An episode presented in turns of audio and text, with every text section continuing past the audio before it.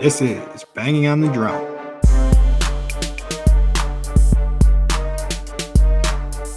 It is another beautiful day in West Central Wisconsin, and welcome to episode 111 of Banging on the Drum. I am your host, P Dog, joined alongside my co host, M Dog. And M Dog, how are you doing today? I'm doing fantastic, Pat. How are you doing? I'm doing great, but I forgot to say this at the beginning. Like, subscribe, download, and share this stuff. But you are getting a deep cut into this after we've already done an interview, and Mike and I both got a little drunk while we were doing the interview. well, while we were doing the interview. But but yeah, I I am doing great. I don't know if you want to do overs and unders before the thing starts, or the interview ran long, so it was with um, special guest. So I guess we're gonna put this at the beginning. Um, don't want to blow the surprise, but we got our special guest on, and do you want to tease it anymore or? Nope. So uh, next up, we got our special guest, and from here, we're gonna go right to it.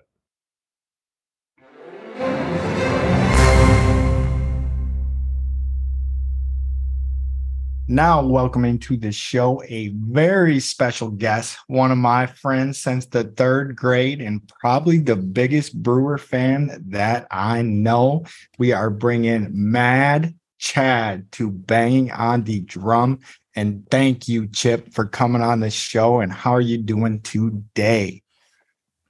We're doing good, fellas. I don't I don't know if I can claim the title for biggest Brewer fan though. Biggest Brewer fan that I know of. So, I yeah, You're pretty I, I- engaged I- all the time. I I mean, yeah, yeah, it, it's very rarely that I go through like a a summer day without like if I can't watch the game, I'm keeping up with it, and you know, mm-hmm. just let them ruin my day at like two p.m. sometimes. and they always seem to be ruining your day other than shit! making your day. Even when they win, it's more just like, oh, I gotta do it again tomorrow. I'm I'm just such a shitty fan that I you know, like I just have no no positive things to say, even when they win. No, but I think this is what I'm kind of liking. So Mike and I are definitely both the most optimistic or more on the more optimistic side of things, where you're on more of the pessimistic side. it's like things. the classic half glass half full, half empty. Like that that fucker's always half empty for me. Yeah, and it's always half full for me for the most part. I've become more of a pessimistic fan, like over some of the recent failures. Not so much with the Brewers, but more so with like the Packers and the Bucks. Like, We've always This- had this like argument, like in our entire friendship, of like, what do you think is going to happen on Monday night? I'm like, well, I think that it's going to be a tough game. We might, I could see us winning by three, losing by seven. You're like, well, I think we're going to win 42 nothing. I'm like, where do you get that from? yeah, maybe Mike. oh, we're the Packers. like when you're a kid and you just thought like the Packers, they they're just going to win. Like the other team doesn't. It doesn't matter who they're playing. it- The Packers win. No, Yep. that Denver Broncos Super Bowl should have taught me way more than it taught me back when when I cried watching a Packers game for the first time. Do you guys remember the first Packer game you watched? Uh the first one I That you can Very- remember. so is the Chris Jacke why that why Okay. he's my boy. Okay. And I know I watched games before that, but that's the first That's the I one that sticks like, with you. vividly remember, like a Monday night game in 1995 or some shit like that. I feel like my first Packers memory is like my parents losing their shit because uh, Don Majkowski got hurt. And Chad's like got the elephant or uh, elephant memory over here. Watch Uh, dude, like talk about a game in 1992. So, like, I used to have that, like that, like. Then I remember I was sitting. um We were at like an Applebee's. No, we were at an Applebee's with um with like a friend and his parents, and uh they start like quizzing me on like this the player roster we had to be in like sixth grade. And I can name the 53 man roster just by the number they give me. But my brain's like reached a certain capacity where it doesn't retain stuff. Or the new stuff I retain is kicking shit out the other end. So my memory, or maybe I just stopped caring about like a lot of things. I don't know. But my first one is the the NFC Championship game against the Cowboys to put us in the Super Bowl, and then then the Super Bowl was like the one where I actually like, paid attention. Like I still remember Desmond Howard with like the that wedge busting wide open and feeling so cool the next day in first grade, being like, "You guys, did you watch the game?" I, already know what Mike's gonna say because your memory has already failed you. Because the did, NFC it did. championship game Yep. was definitely not against the Cowboys. It was the, The Panthers. Panthers, yes. yeah. But you but you probably remember the like the Cowboy game too. Was that Right, the 'cause it- divisional round then? Did they beat the Cowboys in that playoff run?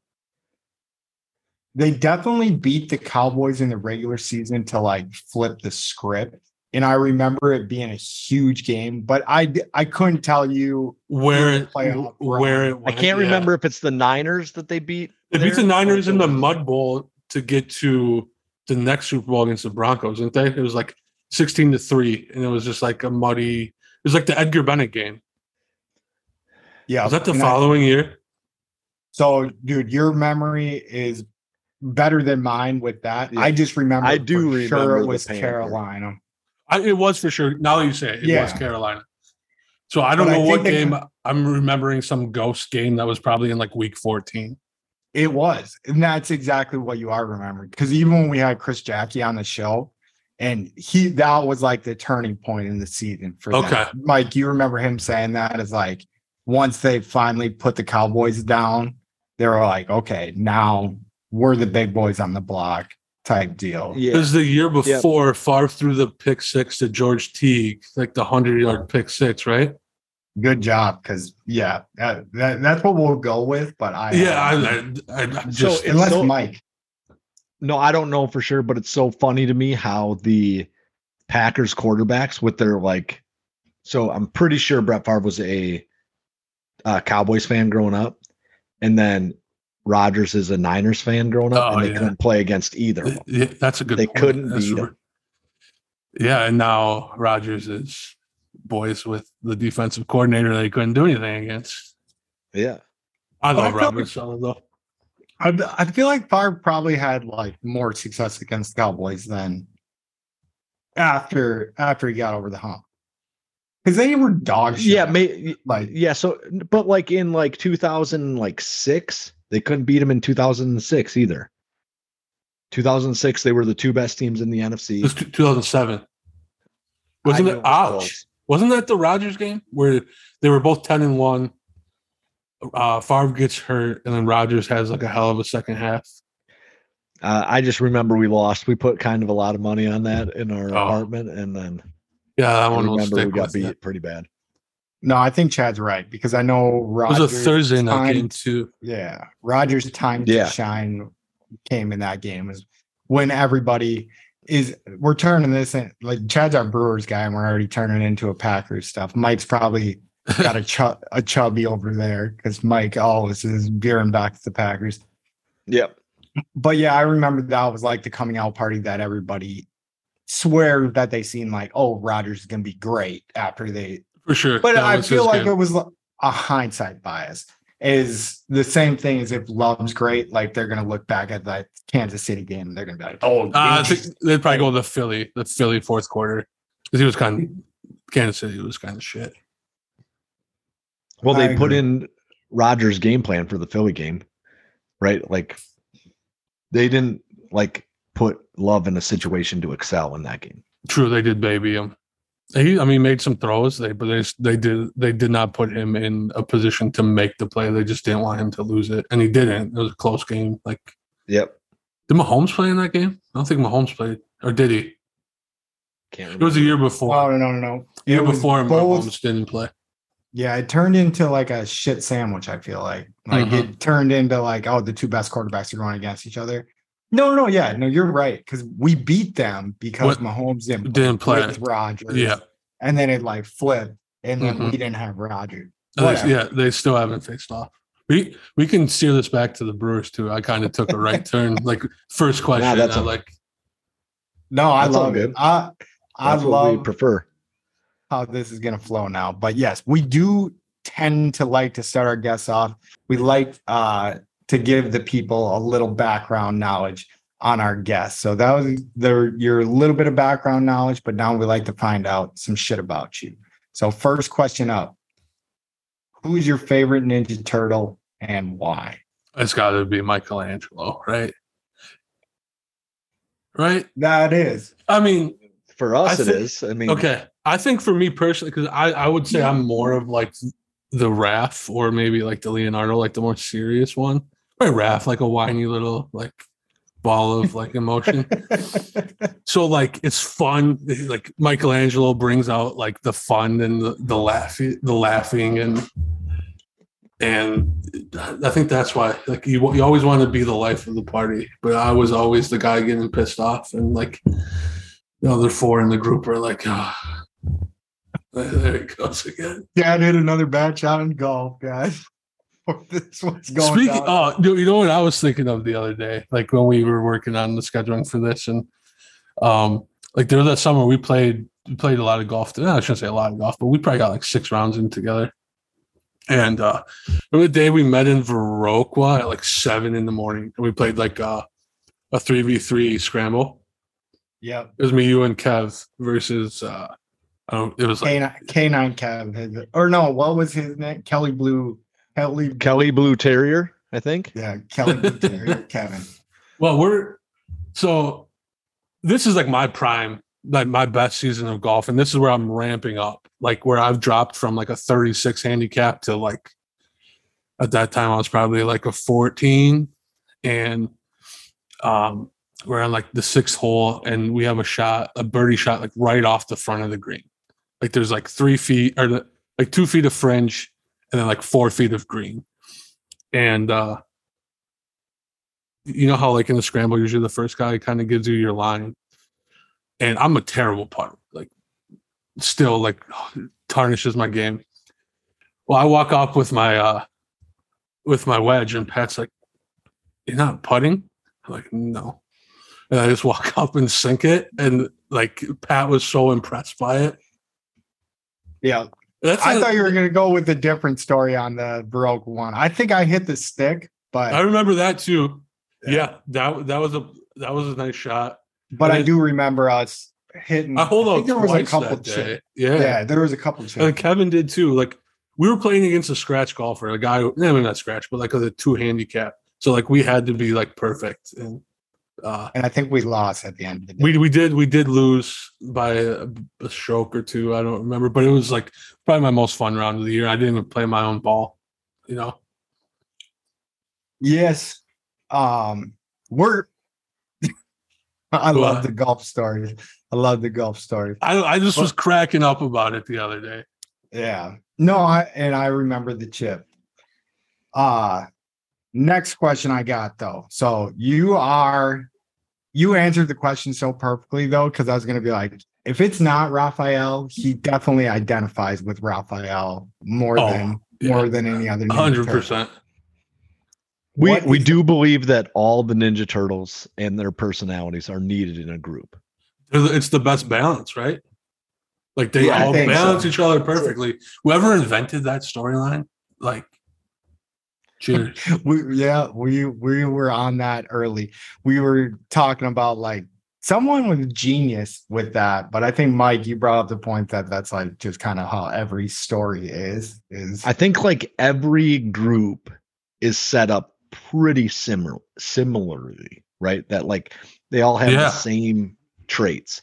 And so the Ninja Turtles just did it the best because that's the one I like. Has anyone said like Casey Jones or like some like off the screwball answer? oh no not yet Good, kick them off if they do. so uh, kyle canine kyle was uh raphael so which surprised That's me. his favorite, or that's who he identified with. No, because he he's definitely um uh Donatello or not Donatello. Uh, Leonardo. Yeah, no, no, no. Donatello. Either or, I think we're Yeah. uh, other than like Leo is like masculine and could like actually defend somebody. Yeah, he's he's Donatello for sure. But uh, but yeah, his favorite was Raph, and then it's been mostly Michelangelo for the Yeah. most part. That's that's everybody's favorite, at least. Who who did Dusty say that he liked? Do you remember? Michelangelo, and he was he was very Michelangelo-esque because Okay. Dusty Evilly that have you seen his stuff on Twitter? He's he's really yeah, I'm yeah, sure yeah, yeah, yeah. Sounds Breakdown. familiar. Mhm. So we've had him on a couple times, and yeah, he's just like the nicest person ever. Like we're like Dusty, you know, you're gonna get about like five extra views for this. When like his other shit's like just getting Yeah, like kills it. thousands of views, and, and he comes on anyways and treats us like pretty seriously until we ask him shit like that. No, I think I think you guys like have a really good balance of like fun and like stuff that's outside of sports.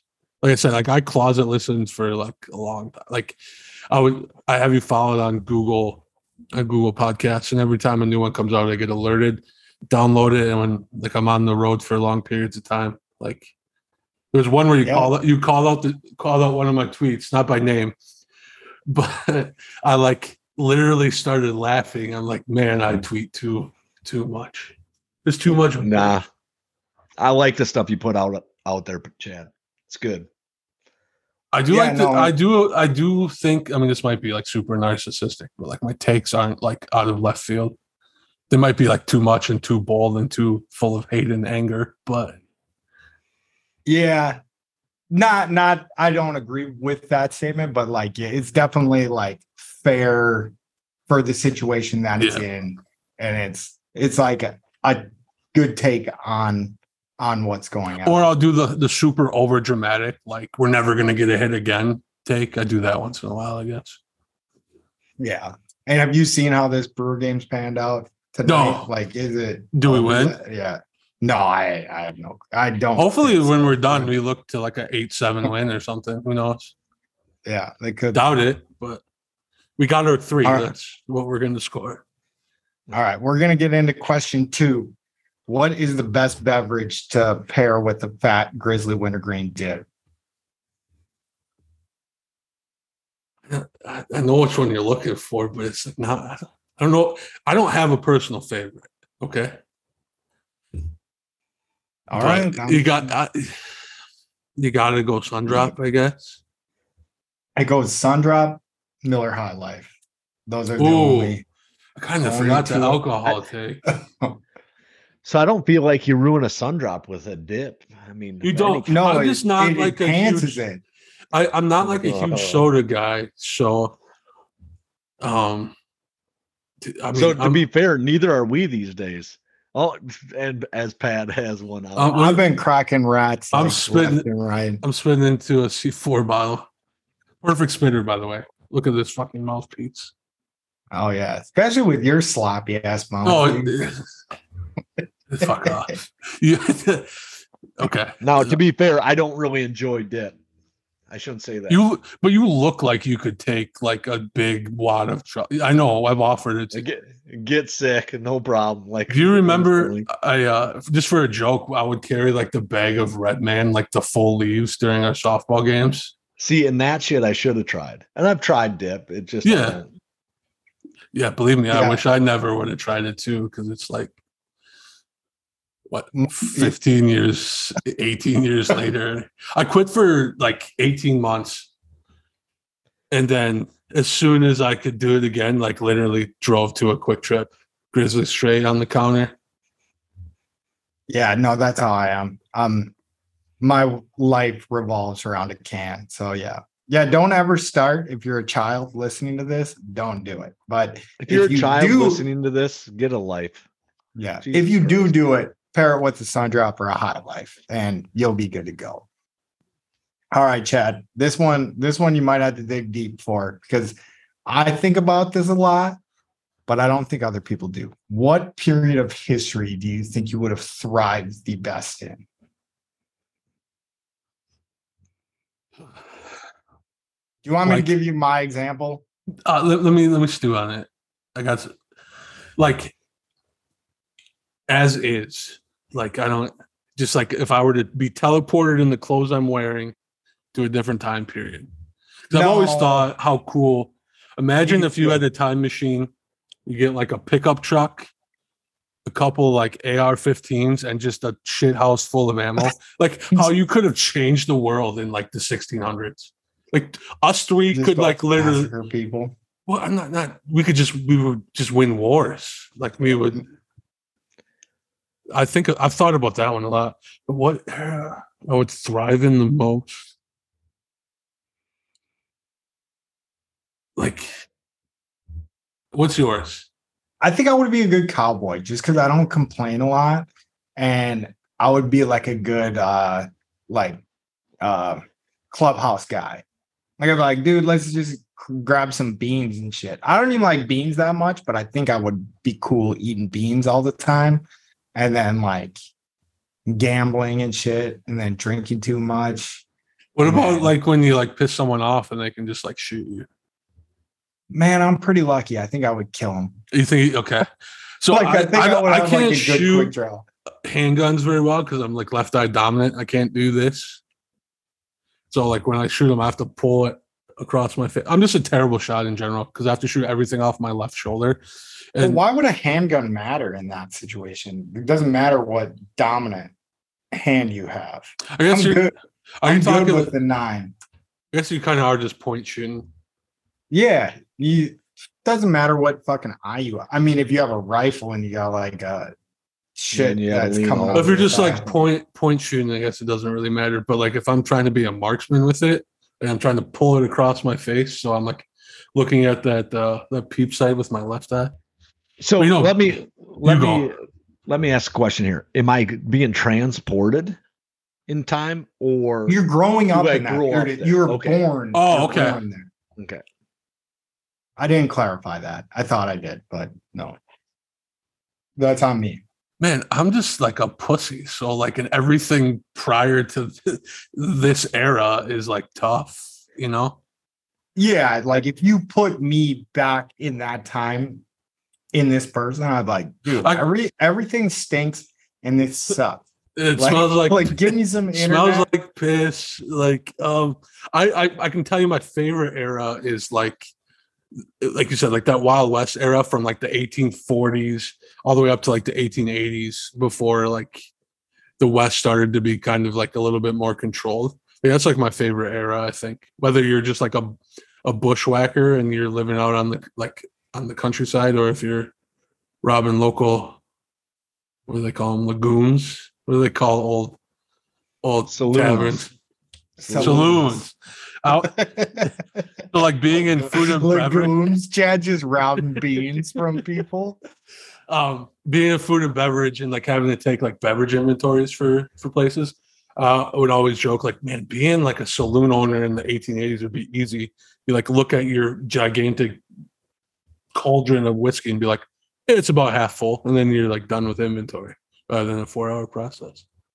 That would be sweet. There's probably something that's like so refreshing about like how little, like that statement that you just said is like, you're like, yeah, yeah, it's like, give me a quarter of the jug. Oh, it, it- literally one thing. You're like, I'll take one. I'm like, all right.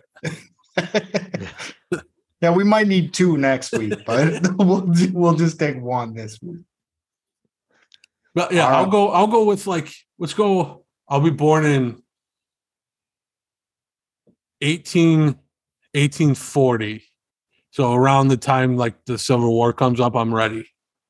Okay, you're All right, fighting. so you're the like- South, though. so you're like- No, we no, know. no, no, no, no. So like 25 you're like 25 or so, 20 when the Civil War comes Yeah, up. like- you're just Three just quarters a of your life is over at motherfucker, that right? time. Like I'm throwing my body at things. No, that's a rough time though, because that's when people like they started actually hitting their shots. You know, it wasn't just like pointing in like a twenty yard radius and hoping it hits. When they start gro- like when they start like grooving the barrel, so bullets started being accurate. Yeah. No, Civil War fucking sucks, man. I can't believe you would pick that one. Like, Well, you're still jabbing people and shit. Ah, no, but I guess I I can't talk much. So I would either do I would either be a pirate or a cowboy. And I think it's just like my wishful thinking and like Yeah, I ain't going nowhere near a pirate ship. my narcissistic uh like thought of myself and my ability to survive. I'm gonna die in a car crash tomorrow, guys. Nah, Um, you'll be fine. I'm having a like a really fun time picturing Pat with like a peg leg and like uh Yeah. I think he needs to get like a pirate hat and a pirate shirt to wear on the Dude, or my ship, cowboy stuff. my ship would just be partying the whole time. I'm like, there's Yeah. no not dancing on this poop deck. And then we would have like a yodeler or something or whatever they were singing at the time. all of a sudden they're like landfall in some place he was like way off course and yeah. And but I mean, would I mean still that just is be- the story of Christopher Columbus. So Yeah. But when we would still just be like, yo ho ho in a bottle of rum. Let's get this shit done. But but I can dig some shan- some shanty music though, like that. oh yeah. I can the, dig that. the Edmund Fitzgerald song. That thing's a banger. Is that like the super like That's Oh. about the uh, ship in the Great Lakes. Yeah. I oh, think there Lake Michigan. was a sheep in there. no, no, no. Is it like super popular and all over the place like over the oh, last it- year? it's like a super Okay. song, I Yeah. know. Right? It, it's famous enough. Like, I don't know if it's just like Wisconsin famous or not, but like, I got guys so that have requested that song and then like cried, and I don't know if like his old man was on that ship or something like that. It's kind of like it's, it's a sad song. It'd be like request. yeah, everybody dies. That's what happens. They fucking sink. Uh speaking of sad songs, are you guys familiar with um American Idol? No. Not Like you current. know I mean, you obviously like- know of the show. Did, did you see who won it this last I think it was this last season? The Hawaiian kid. I don't watch on. it. I just like it popped up on a YouTube video and I started watching it and I'm like uh it's like this big Hawaiian kid and he uh you know like through the like the first I don't know, like showcasing they like do the interview and he explains that like he had just lost his dad like a few months before. And then he sings like um a James Blunt song. And it was like all of a sudden I'm like happy joking around. And then like I just feel my eyes start to well up like holy shit I'm old. Like it like literally gut punched me. And then I spent the next hour watching all of his performances. He's so good. His name's Iam Tongi That's Raphael for you right there. Big hard exterior, but soft as a teddy bear on the inside. I, I like looked at Chelsea I'm like I didn't know like tears were gonna start forming it's like three minutes into this video Did it feel good to cry though? it wasn't like full blown tears it was just more like who who the fuck's cutting onions type shit but What Ted Lasso does to me. So I, I uh sport sports are beautiful. But do we so do we want to do Mike, are you ready for some trivia? Because you always get the short end of the stick in the trivia. yeah, But I want to I'll, get I'll take I'll- on some trivia. I don't care. I want to get the Brewers brains going. And I got two segments to get the Brewers brains going. Um, but Chad, are you ready for some trivia? We're gonna do best. I'm not okay is it me and Mike facing off yeah. I just- Oh yeah, that's always the scenario because I don't prepare and Pat does. So It's pretty easy though. It's pretty easy. Let's get the Brewers brains flowing. I did the Okay. trivia already. I did pretty well on it, but it's easy shit. Like there's there's I, like I was just tricky one. on like the Brewers uh baseball reference, like all time leaders, so that might help me. I have one I want to. Oh, maybe you picked it that I didn't know before, like I don't know, an hour ago. That I was going to bring up. Okay. Save it for this because I think I think it might be no no no. It's not single season, it's all time. all time, and it's like it's pretty oddball. Give us a stat. Give us because I don't think that's gonna come up in this. Yeah, I don't think it will either. and So, if it does, I hope I get it. So now that you answered it, Mhm. which brewer has been hit by the most pitches Oh yeah. in this franchise history? Think about it. Who crowded the plate and played there for a Yeah, long He ass played time? like in our like fanhood prime. Like he so you you know this player. Oh, like- I know who it is. Had a I lot got of. I got lot of right now. seasons. Played a lot. Played a f- played. A, I'm like, gonna let Pat go first. I know. No, Mike, you win it already. I know it. Uh, G- get- take a guess, Pat. dude, Maybe you'll get it. yeah, my brain is blanking. You want? I want to say Prince. I just got it. Don't don't give me any clues. I got it. Prince. No, it's not Prince. Jason Kendall. Nope. He was only a Brewer for Ah, a year. Yeah, he had Yeah. like a good like three year run. No, I think he? it was only one. it's pretty got sure- more than one. Uh, no, uh, I'm pretty sure. I w- I would trust Chad. that guy one, got but- hit like nine times. Like fucking year. This isn't a single season. This is all time. Okay, he was. Who's in our Okay, Who we prime? got? he Wes was a Brewer. No, he was a Brewer for two years, so I was wrong. So was so was Mike. So it's all good. Yep. Um, it was Rickie Weeks, 125 Oh. times. Makes sense, but it's something I've never thought of. He got He hit did- 125 times. I think he played like eight years for the for the Brewers too. That's You still gotta a see- shitload of times to get hit, right?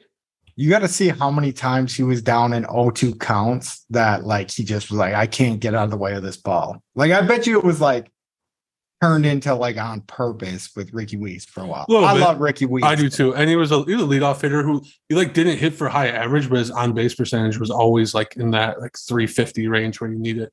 So he played from 2003 to 2014 with Milwaukee. He led the league twice in hit by pitches. In 2010, he got hit by 25 pitches. Jesus That seems Christ. ridiculous to me. That was his big year. I'm pretty sure. Yeah, he hit 29 bombs, drove an 83, hit 269. Like that was his like big big year. Oh yeah. I love and you had a cannon for a second baseman. Damn. But is he the biggest underperformer the Brewers have ever had? Like the guy coming up that was like, No, no. I don't. He's like kind of like the AJ Hawk, where like you draft AJ Hawk in the fifth overall pick. He wasn't bad, but was he like top five production on the field? No. I think Rickie Weeks is like a, a pretty solid brewer. One that I hated on a lot, but like love them still. I like that comparison a lot too.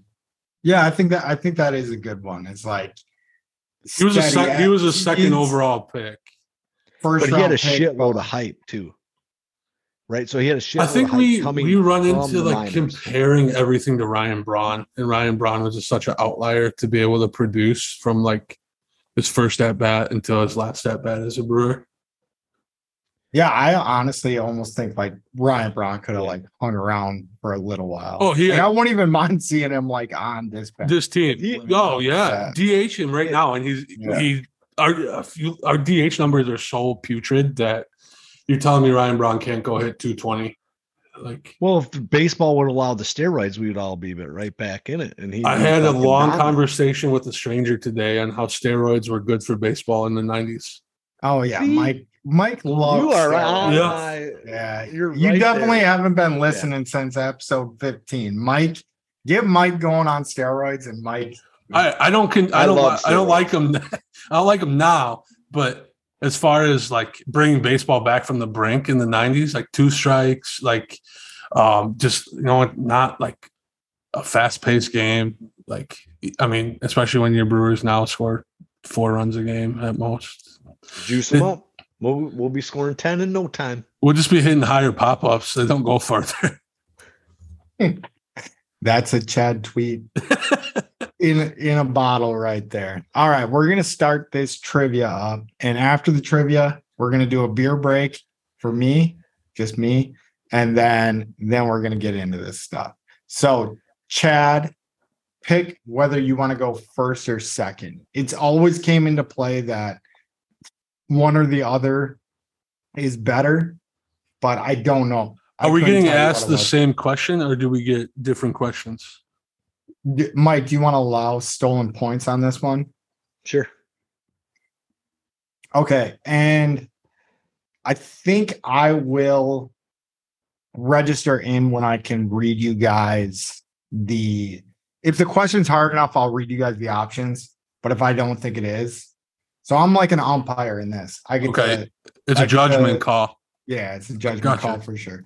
So what do you want? First or second? oh I'm gonna go second and then you can steal answers. okay So, Mike, Not by speed though, right? Only if I get it wrong.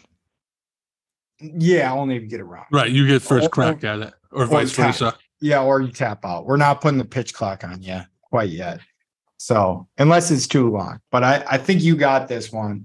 Um but I might read you the options. That might be my judgment call. So what is the original name of the Milwaukee Brewers? And I'm gonna read you the options just because I think it's kind of tricky. So it's the Harleys, the Pilots, the Mules, or the Lakers.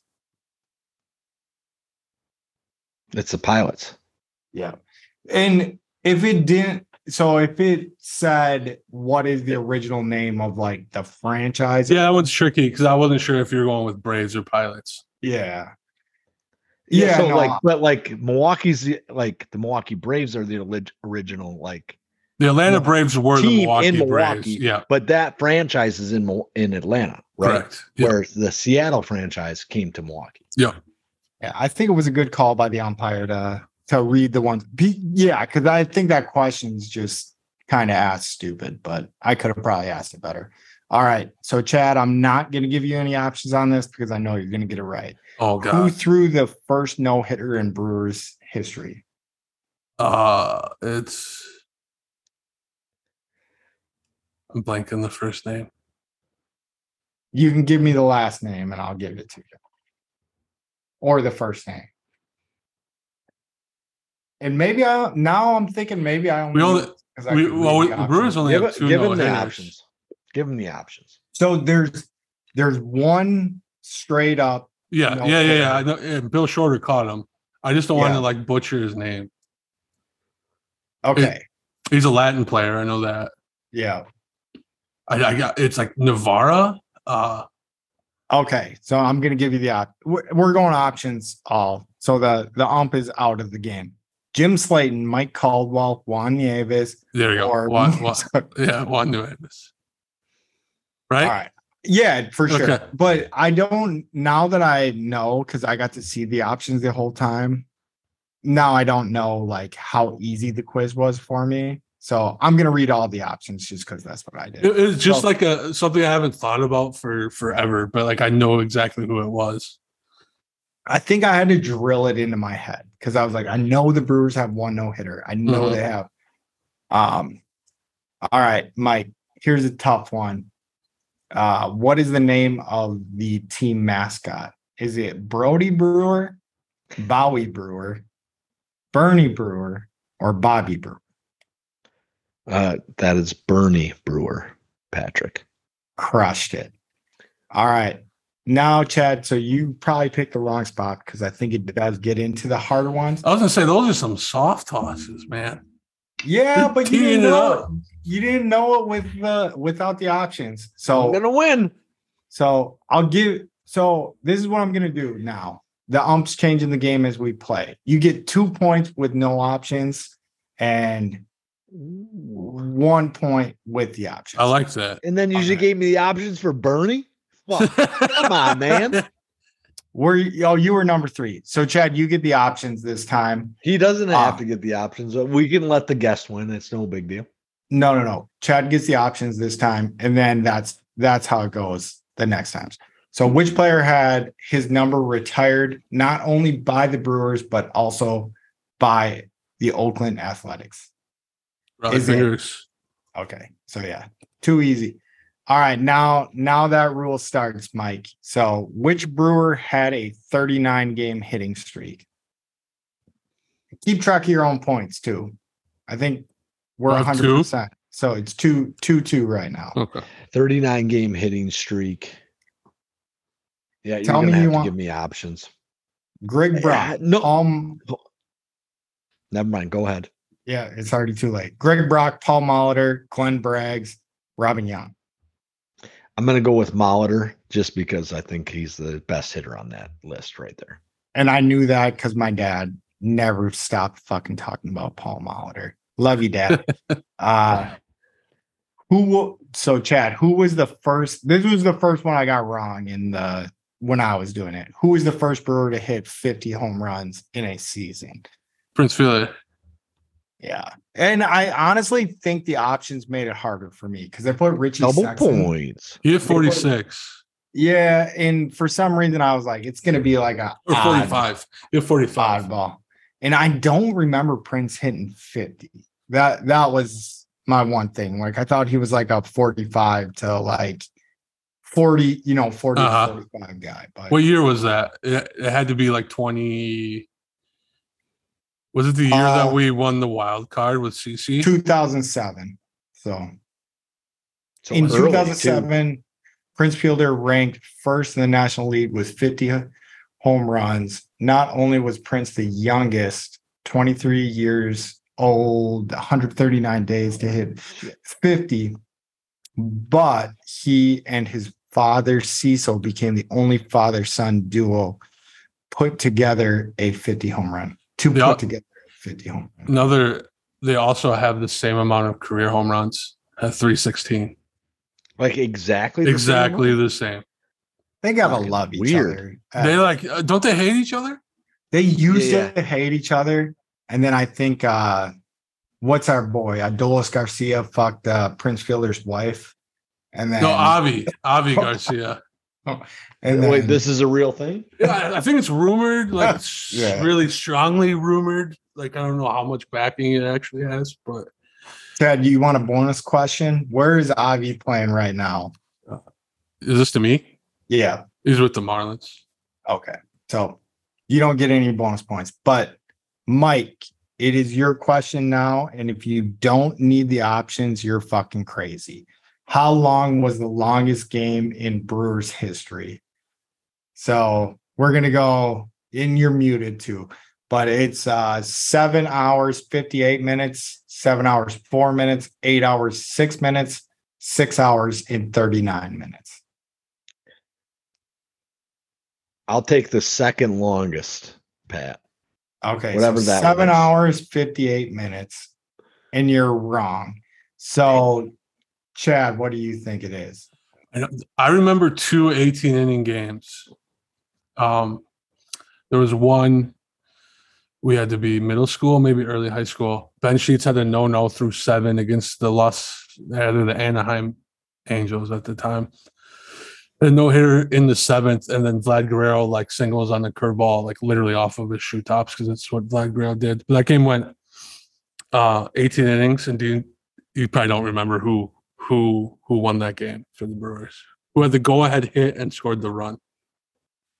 They won two to one, by the way. Okay, I do. I'm gonna get this right. I, either or scored the run, or it was a triple. It was an RBI triple to put the go ahead run in the top of the 18th. Brady Clark hit the triple. Pre Brady Clark. Brady Clark. A Pre- triple? Pre Brady Clark. Remember who was the boy in center before him? Stole a bunch of bases. Hit 300 for the Brewers one year. Scott Lefty. Podsednik. Scott Podsednik hit the triple. Okay. Counsell scored the run. Oh, I like. I'm gonna go there. I'm gonna. Dude, I just don't think it's the the eight hour one though. Then again, I won't lie. I got this right on the first time, but I was it was a total guess. So you guys can suck my dick on that one. I'm gonna go the other seven hour one. I don't think they touched eight hours. All right, you guys are both dumb as shit. Eight hours, six minutes. On May 8th, 1984, the Chicago White Sox and Milwaukee Brewers began a game that lasted. Was that a regulation game? hours. So, yeah, because the Brewers would have been in the AL at the time. Just Not nine that innings. No, no, no way. No, no, way. Not- no. It was suspended after 17 innings and resumed the next day. I feel like that's another one my dog or my dad talked about. My dog talks about um, as he snoozing next to me. Finally, at the bottom of the 25th inning, Chicago Harold's Baines drove a walk-off home run off Chuck Porter. For, so it went 25 innings, but Jeez, That- that's a lot of baseball. What was the final score? Um, five to six. Jesus, it's not even like a ton of runs. Imagine that being like 28 to 24 or something like that. hundred percent made up the score, but they definitely should put it in that little bio. Um, all right. Who am I on and what's what's what are your guys' points totals at? I think it's Uh, me and I'm at two. no, you got you got a double point in there at one. Oh, At their third, third or fourth. The Prince Fielder one gave him. oh, so I'm at four. I Okay. to tally that one. All right. So we're at Chad. Who holds the franchise single season record for stolen bases? It's Scotty P, right? Scott Podsednik with 70. Final answer. Final answer. That is wrong. Shit. Mike, do you want options? Of course. So we got Scott Podsednik is the first option in that. Then we have Tommy Harper, Jonathan Villar. Villar. How, I'm, I'm I'm saying that wrong already. Villar. No, Villar. Villar. Paul Molitor. Oh, I'm assuming by uh Chad's reaction that it's Villar, but I would have never gotten that. You guys both got it wrong. Oh, I don't know. I thought who, it was Harper. I don't know who. Yeah. And that's And that's how what many I did he learned. get? More So than 70. in 1969, Ty- Tommy Harper led the American League with a career high 73 stolen bases. That was the Most- pilots too. That wasn't even the Brewers yet. Oh yeah. So you guys So that doesn't count. It was Podsednik then. Whatever. Pilots were already an answer in the thing, so we're sticking with it. So no points are given to this. So if Chad gets this one right, I'm gonna be with no options. I'm gonna be very impressed. I think it's Mike's turn now, oh, no! right? Or- Yeah, yeah, yeah, yeah. yeah. yeah. oh. So then I'm This, gonna is, be. this is the one I'll know. This is Yeah, the that- only one on the whole. This is this is the one that would make me shit my pants if one of you guys got it right. Because this is Uh, is I the bet that got. you will shit your pants if you get it if I get it right? So yeah, I'll shit my pants right now if you get this right without the options. So Okay. who was the first Milwaukee Brewer to win Rookie of the Year? I was about BJ to start. Surhoff. No. Is that your final? it. Do you want the options? Well, he won rookie of the year. You can give me the options if you want. All right. So it's Pat Listach, Robin Yount, Prince That's Fielder. fucking Pat Listach. Good call, Mike. I'm gonna give you a point for that one. So yeah, that's BJ That's Surhoff's on that list. Dude, that, that was a good that was a good pull out of BJ Surhoff. I don't even know who PJ Surhoff is. You know who BJ Surhoff is. He was like the ageless guy who played till like he was 40, won a ring with the Marlins. Super white and buff and bald. Oh, And okay. he, I'm pretty sure Still he won rookie of the year. It sounds he right. Fucking dog shit after that. He was like, I mean, he played in the majors for like 20 seasons. Yeah, because he won rookie of the year. They're like, he's got to have something here. All right. Where are we at the point standings right now? Mike, how many points do you have? So I got like two points, uh, three points maybe. Yeah, Chad's I'm, guys at, ahead of me more than because that. he's I'm at an unofficial four points. All right. So in then Chad wins this shit, like no doubt. So in 1974, who did the Brewers receive from the Atlanta Braves in exchange for Dave May and Roger Alexander?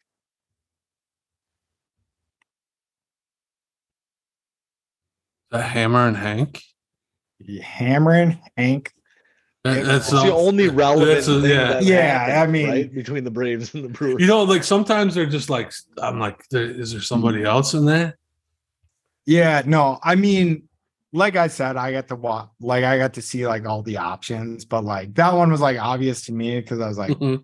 who would remember a trade from the Of anybody back to the else. Or like Brewers? Joe like in yeah. in the like early to mid 70s like that right.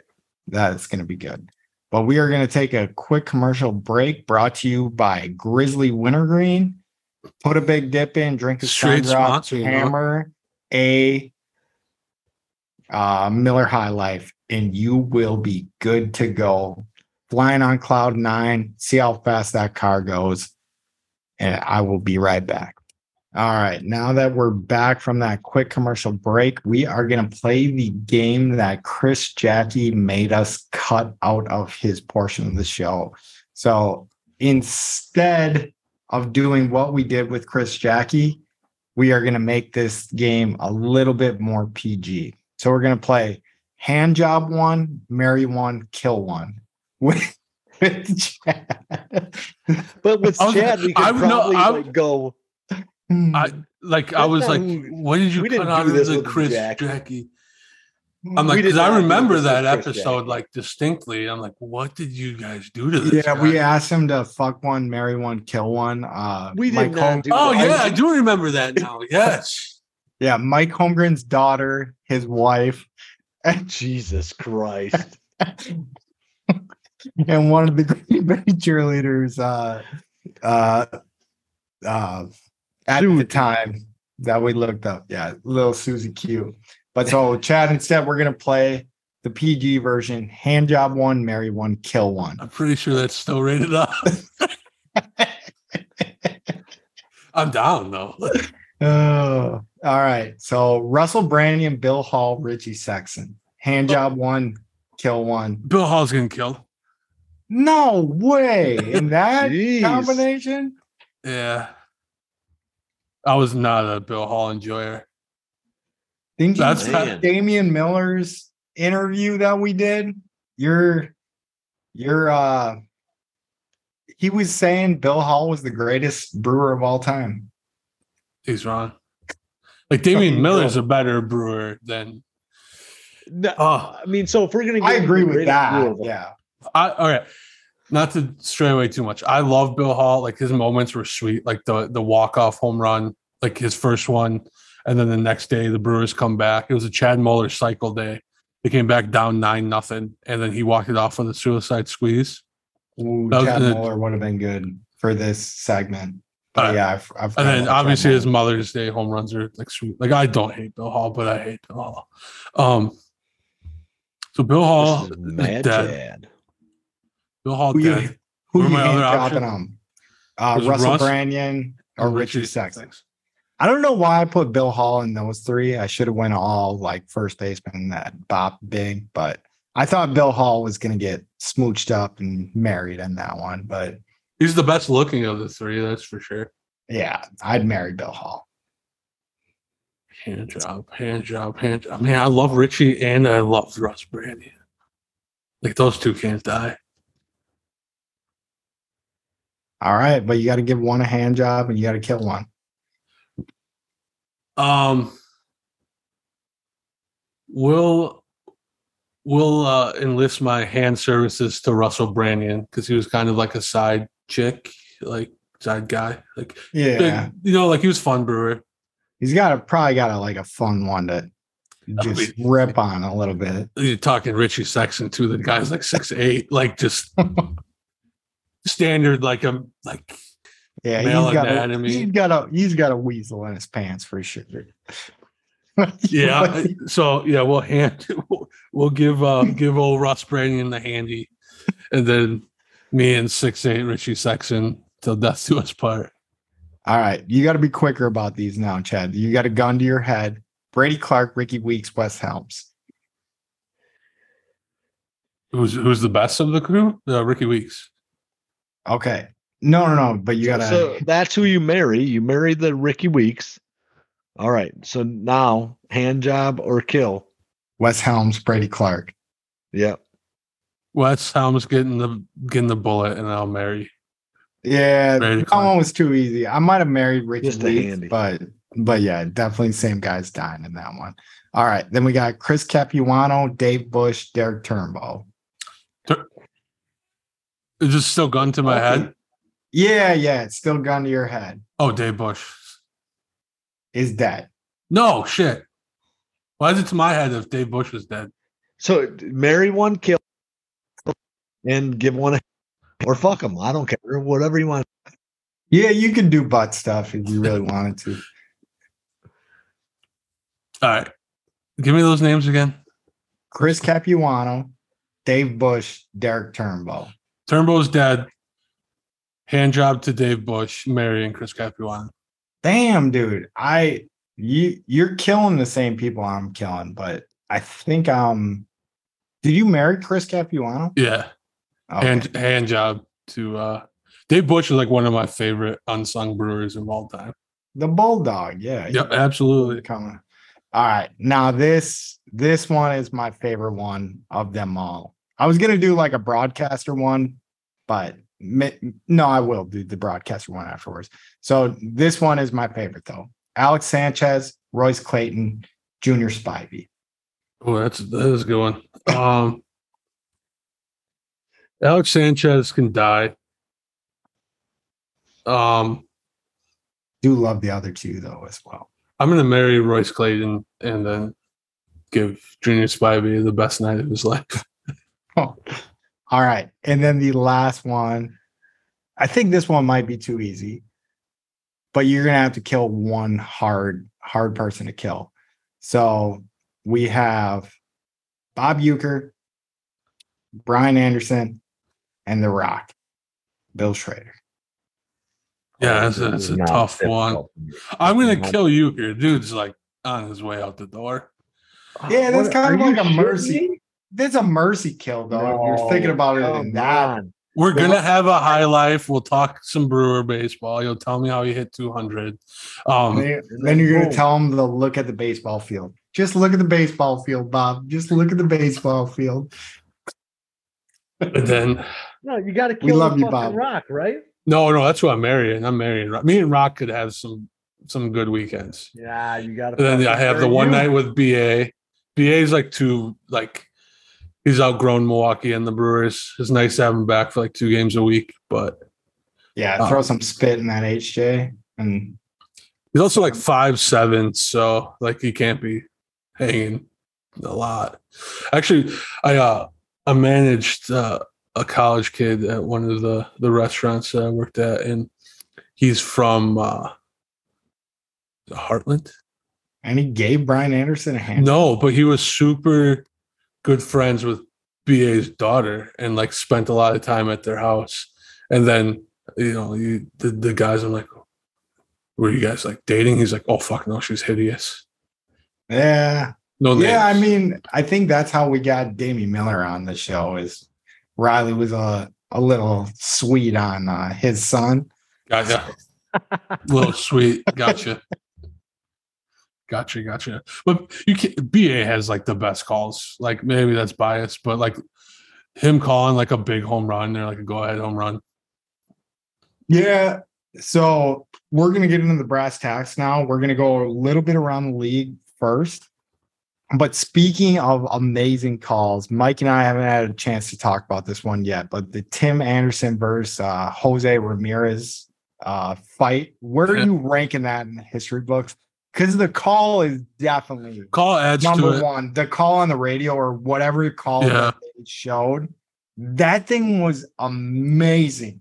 Like he turned into a baseball from a baseball announcer into down goes Anderson, down goes Anderson. Anderson. And it's just like how many baseball fights have we seen just like don't amount to anything? So when you see like a, a nice crisp like starch, I mean it wasn't like a clean punch, but it's it's still not better than the the Rougned Odor on uh, Joey Joey Bats.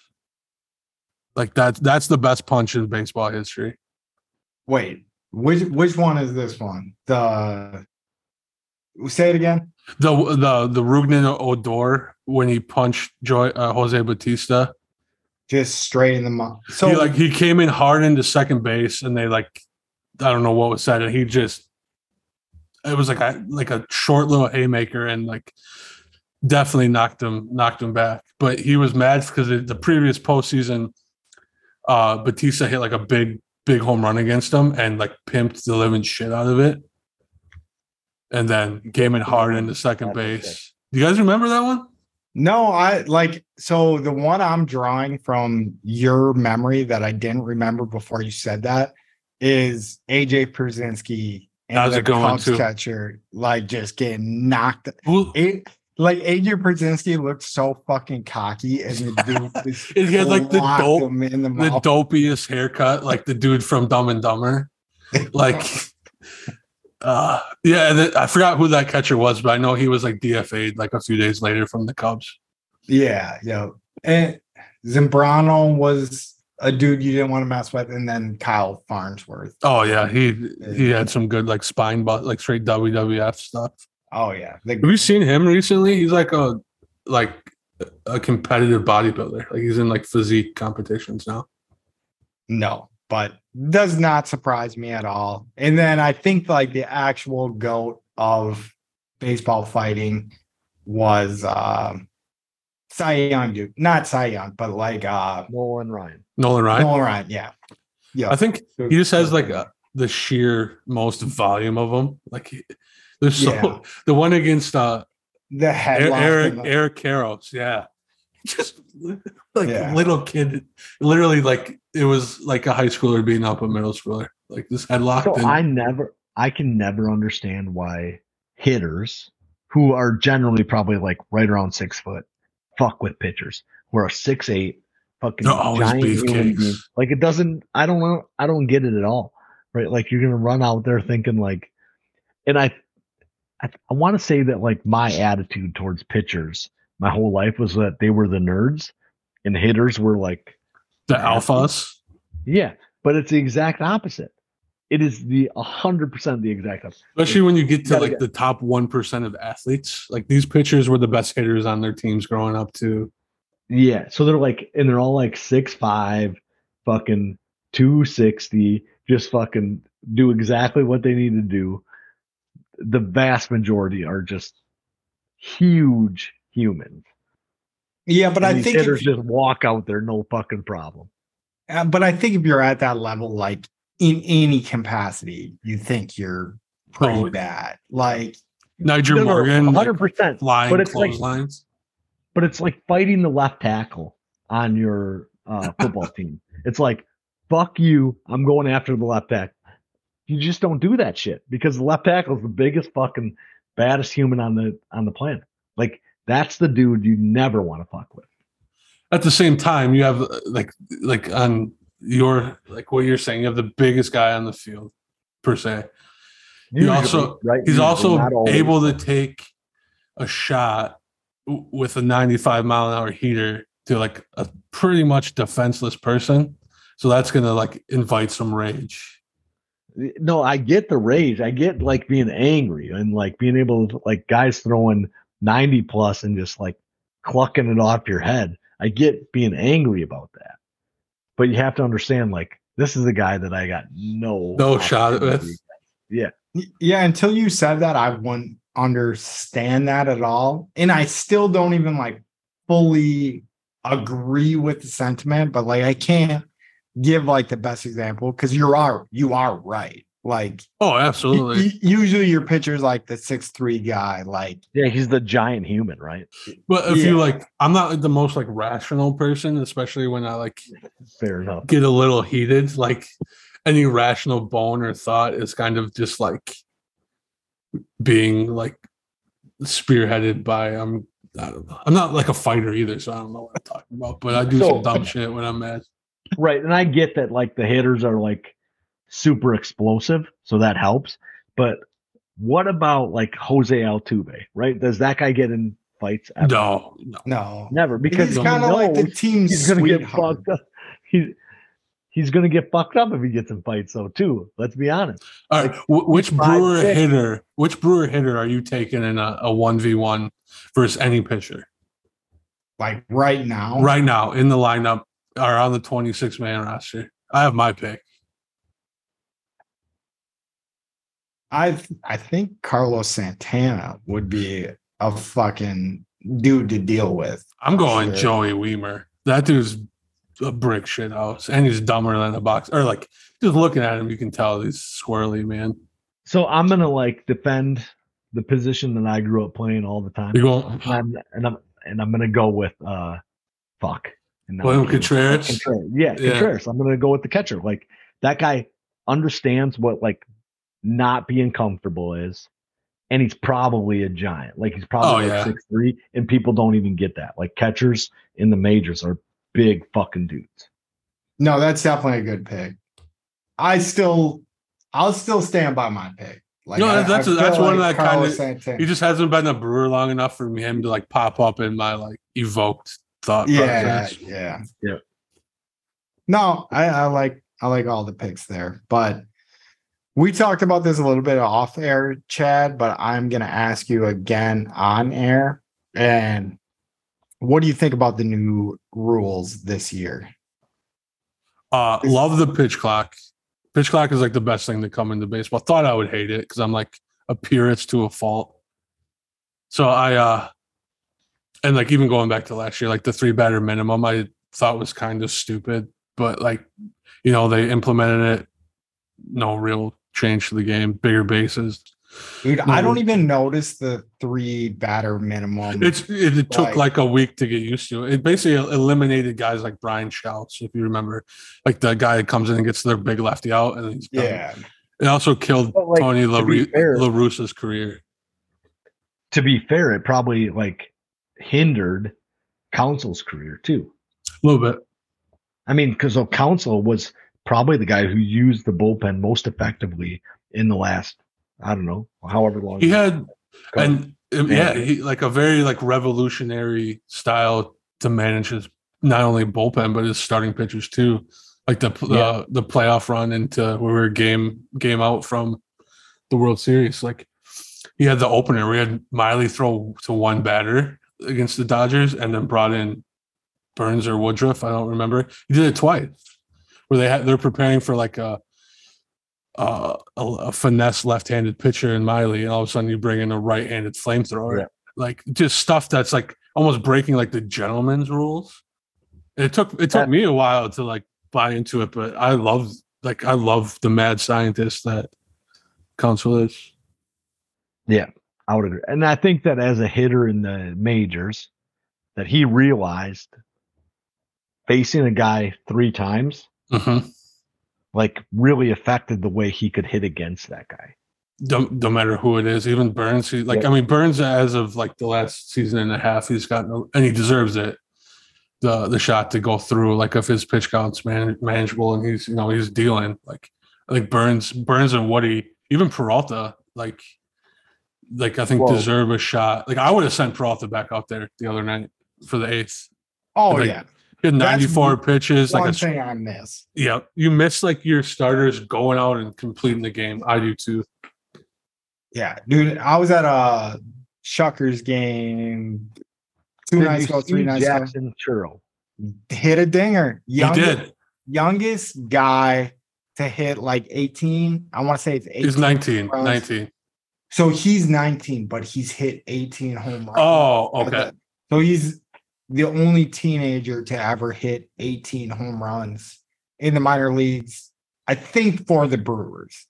Because even though that stat would be flawed either way, because I want to say Ken Griffey probably hit. He was in the Ken Griffey was majors. The majors that- Yeah, was- like he hit him. t- yeah, he hit 20 in the majors. So it's not like It's That still doesn't count. exciting. It He's like, doesn't count. he's literally the best prospect we've had. Like he has more hype than Ryan Braun, who's probably like our biggest like trophy on the shelf draft pick we've had in the last So- 20 years. I mean, like Br- Braun was probably the fifth pick when like Weeks was higher than that. I want to say Prince was higher than that.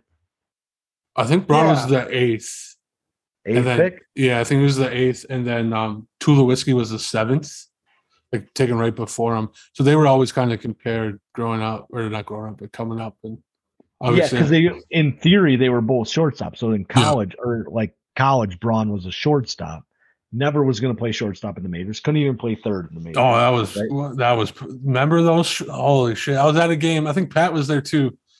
Um, we were up like five runs in the top of the ninth against the Phillies, and we gave up a five or six spot. And with two outs, Ryan Ryan Braun like went one right through the five hole, like straight through the five hole, like stuff you see on the fourteen and under league. And I mean, that's what they've done to Chiro as well. Or how do you even say it? Is it Chiro? Jackson Churro, Churro. See, that's what I thought, but I think it's a EO at the Is end. it EO? Yeah, like a Cheerio? Cheerio. Cheerio? It, it's All right, damn near Cheerio. Cheerio. That's that's the song they were Cheerio? At least, yeah, Cheerio. Jackson Cheerio? Jack- Yeah. But anyways, his arm wasn't uh shortstop good, so they moved him out to center field. But dude, he just looks pretty. He looks like uh Jordan think, of, Love. think of that. Your arm isn't like good enough to play shortstop, So we're gonna throw you in center field where you might have to throw it 200 extra feet. Yeah, But- and I th- I think we'll get into all this like eventually down the road, but like just like his comfort level of being where he is on the field. I think if you have a guy that's a shortstop that normally used to being a shortstop, he's comfortable wherever else you put him. Like, Well, hey, we're gonna put you yeah, at yeah, first 100%. base. Going back to your boy Bill Hall, remember when he made the transition? Like he wasn't like a gold glove center fielder, but he was sure handed. Yeah. Yeah, he wasn't an issue back there, Mhm. right? Well, even I mean, Braun transitioned to left field and became like a a pretty solid left fielder. Oh yeah, he was damn good. Whose defense And- was supposed to be like dog shit. Oh, awful. Uh, Yeah. w- one thing I did I've noticed in the Brewers organization, maybe amongst others, I just don't pay attention as much, is like how open they are to like trying people out of position, like almost like video game stuff, where they they traded for Moustakas one year and like, we'll just throw him at second base. I don't care if we turn double plays or not, but we're gonna have nine guys that can hit 20 home runs in the year. Like I watched Yeah, a yeah. I watched a replay of a game and it was just like the ninth inning, and they had Travis Shaw, uh, Jesus Aguilar, Eric, Eric Thames, Eric Thames. Was it no? It was Thames. He was Thames. Thames. He was Thames. Thames. Yeah. Eric Thames and Mike Moustakas all in the lineup. Like, where the fuck are these guys playing? They should all be playing first base, probably. They're, yeah, they're all corner infielders, and like, was one of them playing short that day? I have no idea. Yeah, but I like it though. It's like baseball's baseball to like a certain point. Like, sure, you're not going to want your first baseman playing shortstop, but if you have a shortstop and you need him to play first base, Oh yeah, he's probably going to be like, all right, like Well, throw it at me. Yeah, what's the Like, big deal? Right. um, like I mean, I can figure this Yelly is going to make that transition. Maybe not Yeah. like relatively soon, but I could see Yelly picking the ball out You of could- first base. I mean, to be fair, you could probably make that transition right now. We have the- enough. We have enough outfielders that we have so many. that like So you many. could push him down there and figure it out. I've And- never All right, even Brewers, thought do of that, but that makes me Neither so did I. happy. Yeah, We- we- move like- him down there. Uh huh. And that's got to be something that they're talking about. We also have Tyler Black in the system, who's like they haven't really found a position for him. I know they they started take he started taking reps at first base, but um he's played a lot of third. That might be Yeah. another one. Brewers Like need a first baseman. Yeah, They haven't a first third baseman. It's been a first, re- revolving door for ten years now. I mean, since Prince, right? Yeah, we've Uh, like we've had like basically one one and I mean I would say like Thames might be the Most consistent since Prince. yeah, but he wasn't like he was good. He was a good role player for the Brewers. Had some big moments, but like he's not the guy that's going to carry your team or hit fourth in the lineup. yeah. First Not year back, he was pretty dominant, right? Remember that stretch he had against the Reds where he like he homered like seven times in seven games against them. just clocking balls. But yeah, and that guy was just like a, a brick shit house. I Oh, guess yeah. if you, if we had went back to the fight question, No, of what, yeah, yeah, yeah, like yeah, yeah, what yeah, brewer yeah. could win a fight, that that would be the guy that if he I charged mean, the he's mound, definitely like got the the, pitcher's gonna right? win. What's that? He definitely has the appearance for it. Oh, for But sure. like. Brand, like Brandon, like if Brandon connected on anything. That dude was so explosive. I love Ridiculous. uh-huh. that guy. Could probably punch a head off a shoulder too. Dude, and I feel like he was like a sneaky good um like on base percentage guy. Like not Like Adam Dunn Light, to his average. kind of like an Adam, an Adam Dunn light, like Drew Walks, struck out Yeah. a piss load. yeah. Played good was- defense too, if, if I remember. Adam right. Dunn would be like the best player in the league in this era. Oh, th- th- he was he played in an era like ten years too soon. Yep. Uh, uh, Chris Davis is probably in the same boat. Um, Chris Crusher. Which Where- Chris no, Davis? not Crush Davis. So the one for the Orioles. the one that yeah, um, remember Chris Carter for the Brewers? Hit forty home runs in his one Yeah. year. He had like I two don't hundred remember. five. and hit Did he 40 play for. Toronto after that? No. I don't. He was a he was an Astro before that. I don't know where he went after. Okay. All right, we're gonna roll deeper into these questions, and I'm loving, I'm loving how far off the sides we're we're getting. But let let let's get into the Brewers like what they're doing now. And Chippecabre, let me know how do you feel about where the Brewers are now? Because right now, as it stands, uh, the game went into extra innings. We planned on recording after the game. So I think we're a half game up or maybe just a game up or The Reds whatever. lost. The Reds lost, so we stayed stayed the same. But what, do- what do you think about where we are right now in the standings? I mean, as like negative and like pissy as I am, it's like hard to be anything but satisfied.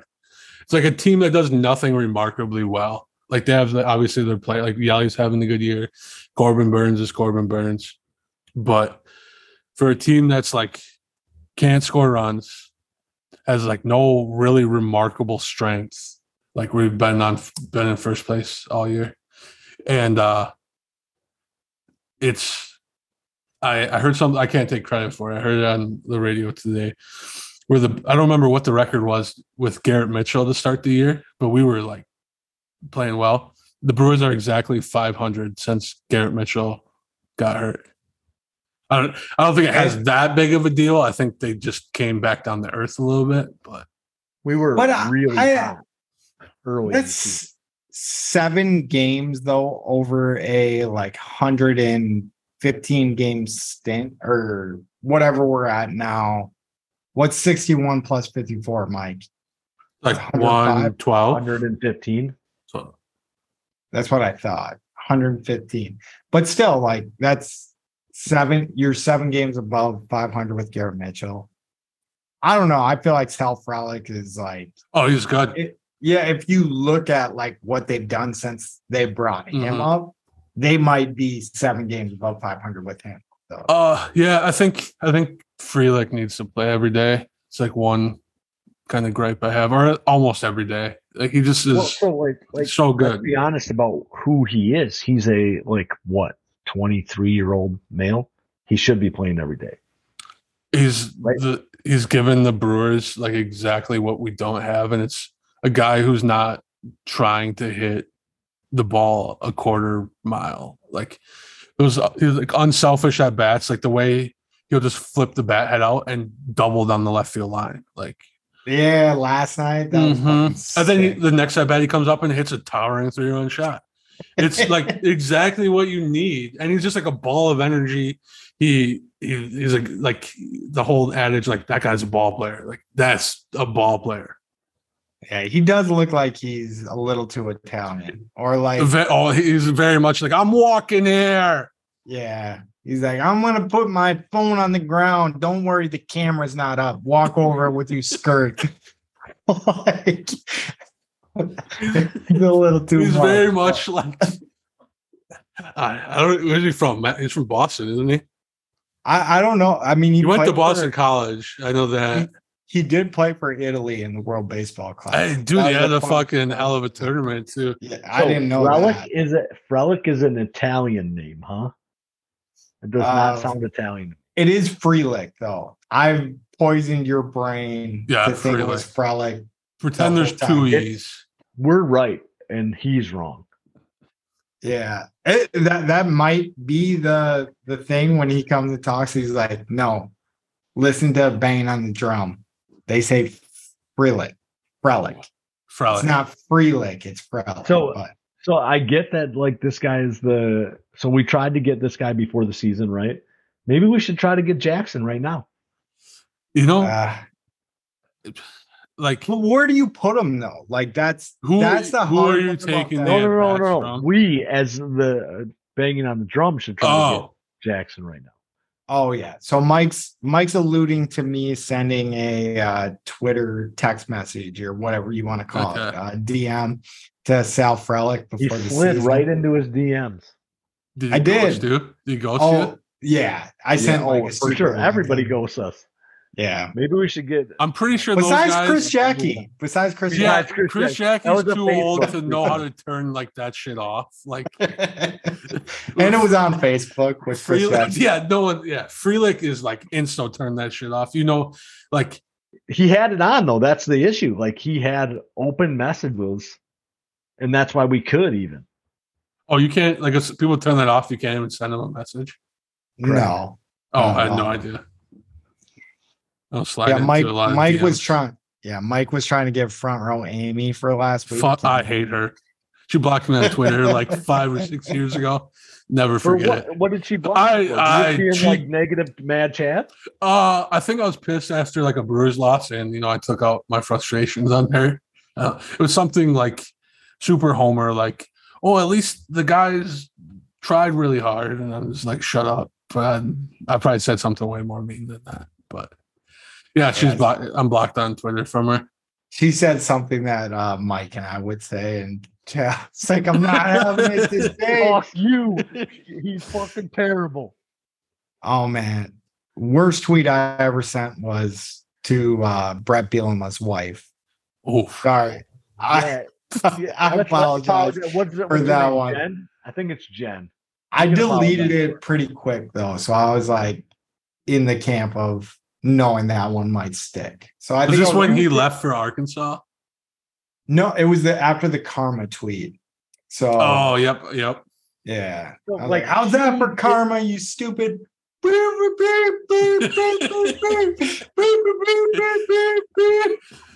that, that was So I do think that she brought that on mostly herself, right? Like because she has the, the karma tweet and like she put out kind of a lot of stuff that was like negative or derogatory towards Badger fans. Like so you're asking for that oh, engagement Oh yeah. from us. Like you want that to come back. yeah, but I it should wasn't say that.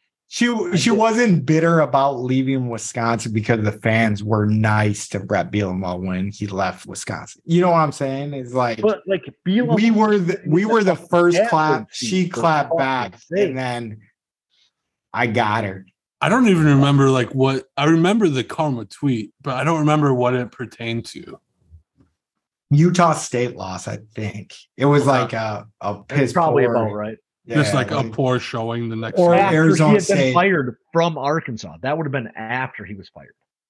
No, it wasn't that. So it might have been Arizona State. It it was like a West Coast game that I was up way too. Oh, okay. late. So the Arizona My- State game, they got fucked out of the game though. We were wa- we watched that one Like, The together. Badgers like yeah, had a That was at our old apartment. win Yeah. that. I remember. We had a real I- opportunity to win that game. I swear I watched us out of that game. we watched like three of the same games together. Two of them were with you, Mike, on your garage, where like the Rose Bowls, where we just we get in position to have like a final play, and the clock would just expire on us. Oh shit! I thought you were going to talk about the Nebraska game. Welcome to, welcome to the Big Ten. That game was sweet to watch. On The Big Ten championship. Was game? that on the garage? well, it was on. So the year we We beat might have done that Nebraska, on the garage.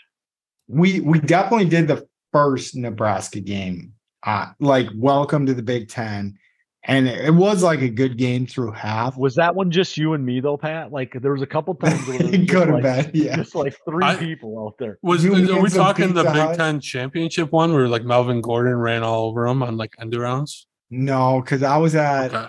but yeah, that, That wasn't might on Mike's garage though. That was at That was a Garrett's. scoreboard. Was it? Or Okay. yeah, I think it was Garrett's house. I remember watching that. Okay. I remember a Bears Packers game at Pat's house too. I remember that. On the That was- It was like the opening Thursday night game, right? No, not that one. I No, think it 'cause I was the was at NFC that game. The only time we played in the opening day, I was at that game. Okay. All right. We are straying too far. So, Chad, we're going to get you back on track. And I'm going to skip the accusations unless you got anything to say about them. So, we got Santana, Canha, and Chafin. What do you think of You mean, you mean a- accu- acquisitions? accusations? What did I say? I. Accusations. Yeah. Yeah, Oh. yeah. We, I- that. accused of having them. I think they're they're like they're good moves. They're like not over the top, you know. But like that's what Matt Arnold is. Like he's came from Tampa. Like he's gonna build a team, not mortgage the the property to like. Plus, this team's not like one big guy away, but you you sure up your your first base where it's been historically bad offensively with a guy who is about league average, and we were so far below league average. Canha, you know, like a he's like our ninth outfielder, but just a, a guy that can get on base, play the corner outfields, play first base. Um, like I can't hate the moves. Like it's I like I'll rag on them, but like I think they were they're good moves to make. Well, yeah, and Mike and I were talking about it on the podcast. It's just like uh, with so many teams making the playoffs now, like Mhm. there there's so many teams in contention that would have been selling. That's a good, the that's a really like, good point. Like and there's just where- not a there's not like a player out there, like, uh, like because the teams aren't selling. Yeah, and and if they are, they're still on their rookie contract. So it's Uh-huh. like, hey, you're gonna have to ship out Cheerio for this one. But but I I don't think that's like where the Brewers move. So yeah, I think it's smart, but um we'll move on. We'll get through that question really quick. So because this next question is a four or five parter. So I want you to rank these hold What's up? I gotta piss. Okay. So we are taking a quick quick piss break brought to you by Mike. What are we, what is it brought to us by? Leinenkugel's. Line and Kugels. So if you're out on a Leinenkugel or you're out on a canoe, have yourself a Leinenkugel. Line and Kugel Summer Shandy is gonna be getting out of the area soon. So grab a 12 pack and get going today. And now we are back from that break brought to you by Line Cools. Like I said, go grab a Summer Shandy because summer is about over. But Off, Pat. Jeez. yeah, I mean, that is a bomber. No, you guys mean, are I- you guys probably- both are summer fuckers. I'm like Oh, a yeah. fall and spring guy. Actually, no, spring can fuck off too because I hate like the muddy part of the spring. Mm. Fucking So I it. think I think I've recently transitioned into being a summer person. Right. So I don't think that was my whole life. that I Okay. was a summer person. Right. That But So, are like- your are your kids old enough like that they go to school? yeah. Uh, so the littlest one will be there two days a week this Okay. This year. So like fall might get way better. Yeah. You know, like take like a just a fucking sick day and just chill at home with the wife. That could be awesome coming up. But I really like being hot.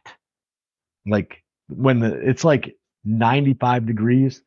I was in Vegas and it was 115 degrees. I enjoyed being outside.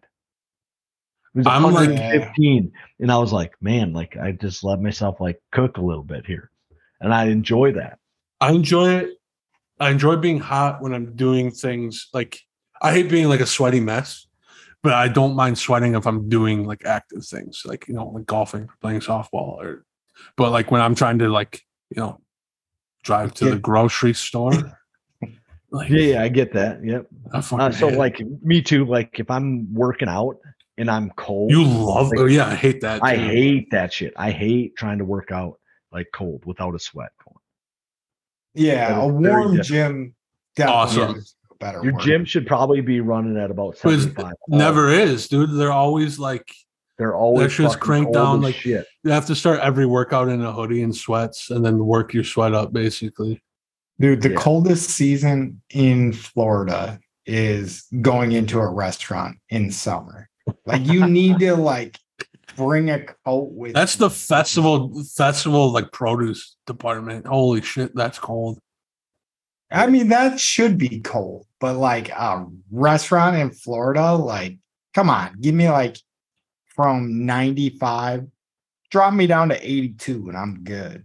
They're Right. going straight 67. Oh on the- yeah, they're going they're going 63 on the dot. Like you walk in there and your nipples get hard. I'm like a That's pussy like- when it comes to cold too. So like I'm just not satisfied ever. Oh, I can't stop looking at how red my fucking forehead is. It's red as fuck. Dude. it, Damn. it looks like you caught like 15 biffs. Like, like Oh, back shit, back to dude. back to back. and It it's just looks like, a it's like a license plate on my forehead of redness. Yeah, it looks like uh why AJ Dillon would be like afraid to walk through a door if he kept getting hit by a two by four too hard. or like on Dumb and Dumber, where he's like, "It's not. It doesn't hurt here. Doesn't Or hurt here, so no, that's Tommy Boy, but like right, Right here. Oh ah, shit. but handsome as ever, Chad. Let's let's get back into this. So so we are rating the aspects of the team. So offense, A to F. Tell me what you got. I want to say F so fucking bad, but I think it's I, I I went D just because there are some things that the Brewers do well. Like, um, I want to say F because do you know how many games they've scored two or less runs out of the what 115 we played 110? How many games do you think they've scored two or less? 30. Mike, you got to guess? say 47 games. Well, it's 35, which is what roughly like, you know, 30%. Um, Which They- accounts for probably 30% of our losses. uh, we've won some two to one bangers, but like those games aren't fun when they're over with too. You're like, oh. but so we we rank 25th in hits, but we also draw a bunch of walks. We have the fourth most walks in the league. We ground into the fifth most double plays. I know we grounded into one big one today, Contreras, like the little knobber off or the little off the end of the bat. And we have the we hit 234 of the team, which is 26 in the majors. Like they have like you watch decent at bats, these they you, you see these like hitters taking a bunch of pitches, but they also miss a bunch. Like how many hanging sliders or hanging breaking balls do you see them just fall off to the screen? But we watch opposing hitters hit, like deposit that 10 rows deep. Um but like the worst stats, and like these are stats I knew we struggled in, but like I like went in and like actually looked at some of them, how bad they are. They're they're slugging 379, which is percentage of extra base hits. That's 27th best. OPS is uh 692, 26 best. Average with runners in scoring position, way higher than I thought at 255. That's like right in the middle of, of the pack. But this I is like- Yeah, not dude, it feels way lower Yeah. because like no, I mean it's a little skewed because not every hit scores a run. Um, but these two are the ones that like really stood out to me. And these are um these are on balls put in play. Their hard hit percentage, 38%, 22nd best. Is that that XBA that you've been? That's about? expected batting average. Oh, okay. So like it's the Brewers are like bad and they're a little unlucky, but they I think they're only unlucky because they don't hit a lot of balls hard. So when they don't end up in hits, it's like super detrimental. And their line drive percentage is 23%, which is 26 best. It's and those are only on balls put in play. So yeah, you're pulling deep on on that shit. I've too. it took me a while to come around to like the kind of the the bigger or like the more detailed metrics or the advanced metrics where you know it used to be average RBIs, Yeah. home runs.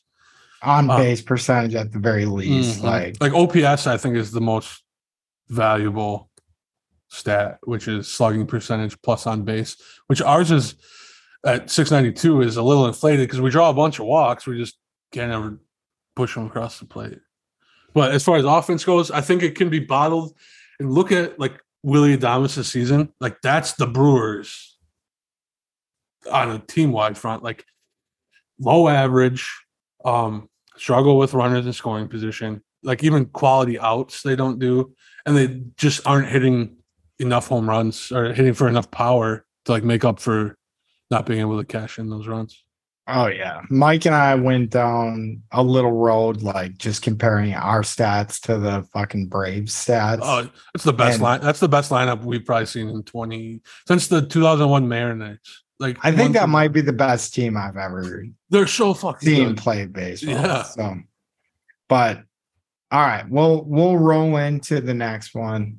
Um yeah, I mean, the one thing I want to say about like the offense, it's been nice to see Yelich get Yeah. back to to being Yelich. Monasterio seems to be like hitting for like a decent average. I love that guy. And I already spoiled my question that I was going to have to you is who do you think my favorite player on the Brewers is right now? If he's playing third base, second base, this, that, and the other. But yeah, Monasterio is my boy. Okay. And then um Frelick, yeah, coming up, but but yeah, whatever. We we gotta roll on to starting pitching. And what do you got at the starting position? So A- like A to F rating. like off the bat, I'm like, I want to, I wanted to say A. I'm like, no, I don't think it's really like. I went B because they've been good. They haven't been great. Um, obviously Corbin Burnes has been great. Like back end, oh, this is starting starting pitching. Corbin Burnes has been great. Freddie Peralta's had like an up and down year, but he hasn't been like as bad as some of his numbers really were. Like he, his pitches looked good, and like he struggled with his breaking ball a little bit.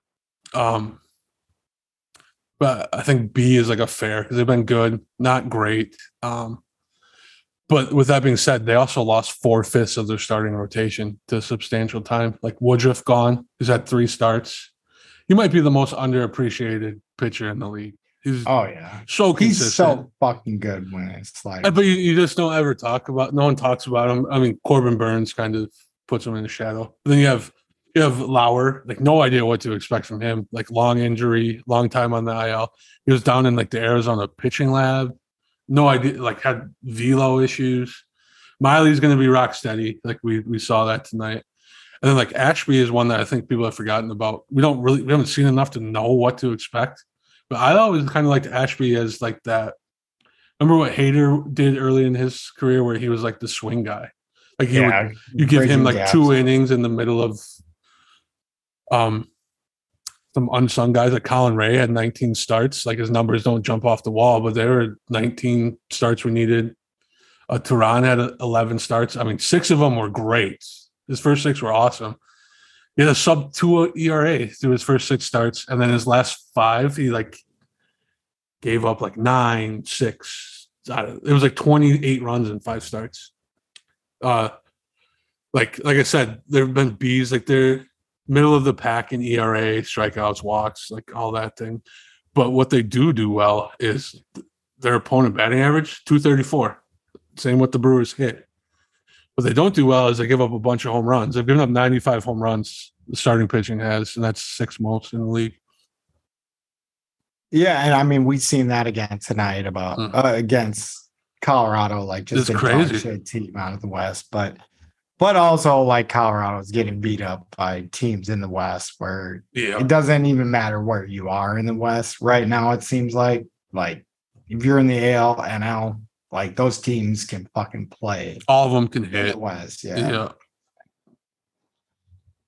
All right. So what was the the final grade on that? A B? I went B. That one might be low. I thought like I wanted to say A, but then like I kind of like thought about it a little bit harder. And like it really it's been good. Like it's they've kept us in a lot of games. Yeah, no, and, and I mean, there's always room for improvement. And yeah, like you said, Corbin Burnes is Corbin Burnes. Freddie Peralta, I mean, looked like a stud. Oh, His- that might be the best game I've third- ever like since Ben Sheets. Like Yeah, he was no. that dominant. I, I mean, I wish they would have let him go. I do too. The the Just let him two, get get one more yeah. strikeout. yeah let's let's see how this one goes but but yeah pitching doesn't seem to be the problem in uh brewers land i do see like our run differential finally went to positive Yeah, um that's what, I, I don't know if you noticed that but that Yeah. that was like that shelling that we put on um colorado last night and then yeah. Pittsburgh like the previous series. yeah, yeah. Uh-huh. So so we caught back up in run differential. But let's go to the bullpen. This is an A. Like it, it can't not be an A We could, like due to expectations or like it's the it was the biggest question mark on this team to start the year, and probably like I mean it's hard. Carried isn't the right word, but like two thirds of this season so far, like they've been good. Especially like the back end guys, like that the winning combination between like Milner, Peguero, who also like, you know, gave up two tonight. Uh Joel Payamps, Devin Williams, like um like just I mean Payamps has been so good. I mean Williams has been Williams. He uh I saw on like a website it had like the final season award projections like MVP, like Gold Glove, stuff like that. Devin Williams was the NL Cy Young project projected to win the NL Cy Young from this website. It was crazy to me. It's it's not. I mean, it is crazy. Like it's not going to happen. Like where that aspect's crazy, Mhm. but it's not crazy in the games that like we have to win from the Brewers that have been so tight all the time. Because we start out the second half of the season, and you know it's it's a one run game, it's a two run game, maybe it's three run game, but he's coming in like, like high pressure situation And shutting her down. all the time and getting the job done Mhm. at the same time as that which i guess maybe that's that's like what that website is seeing but He, I mean, he's blown like two saves. looking up stuff He he blew two saves, but one of them like wasn't on him at all. He didn't say that, but he pretty much like. Um, I mean, Cy Young numbers are there, like one four ERA, like strikes out 13, o- like thirteen per nine. Like one to watch out for. I'm sure you know is Abner Uribe. Like I see him coming in and starting to take that seventh inning from Peguero. Peguero's like a guy who hasn't been in those leverage spots like ever in his career and uh, you can see some like some treads starting to wear on those tires. yeah i mean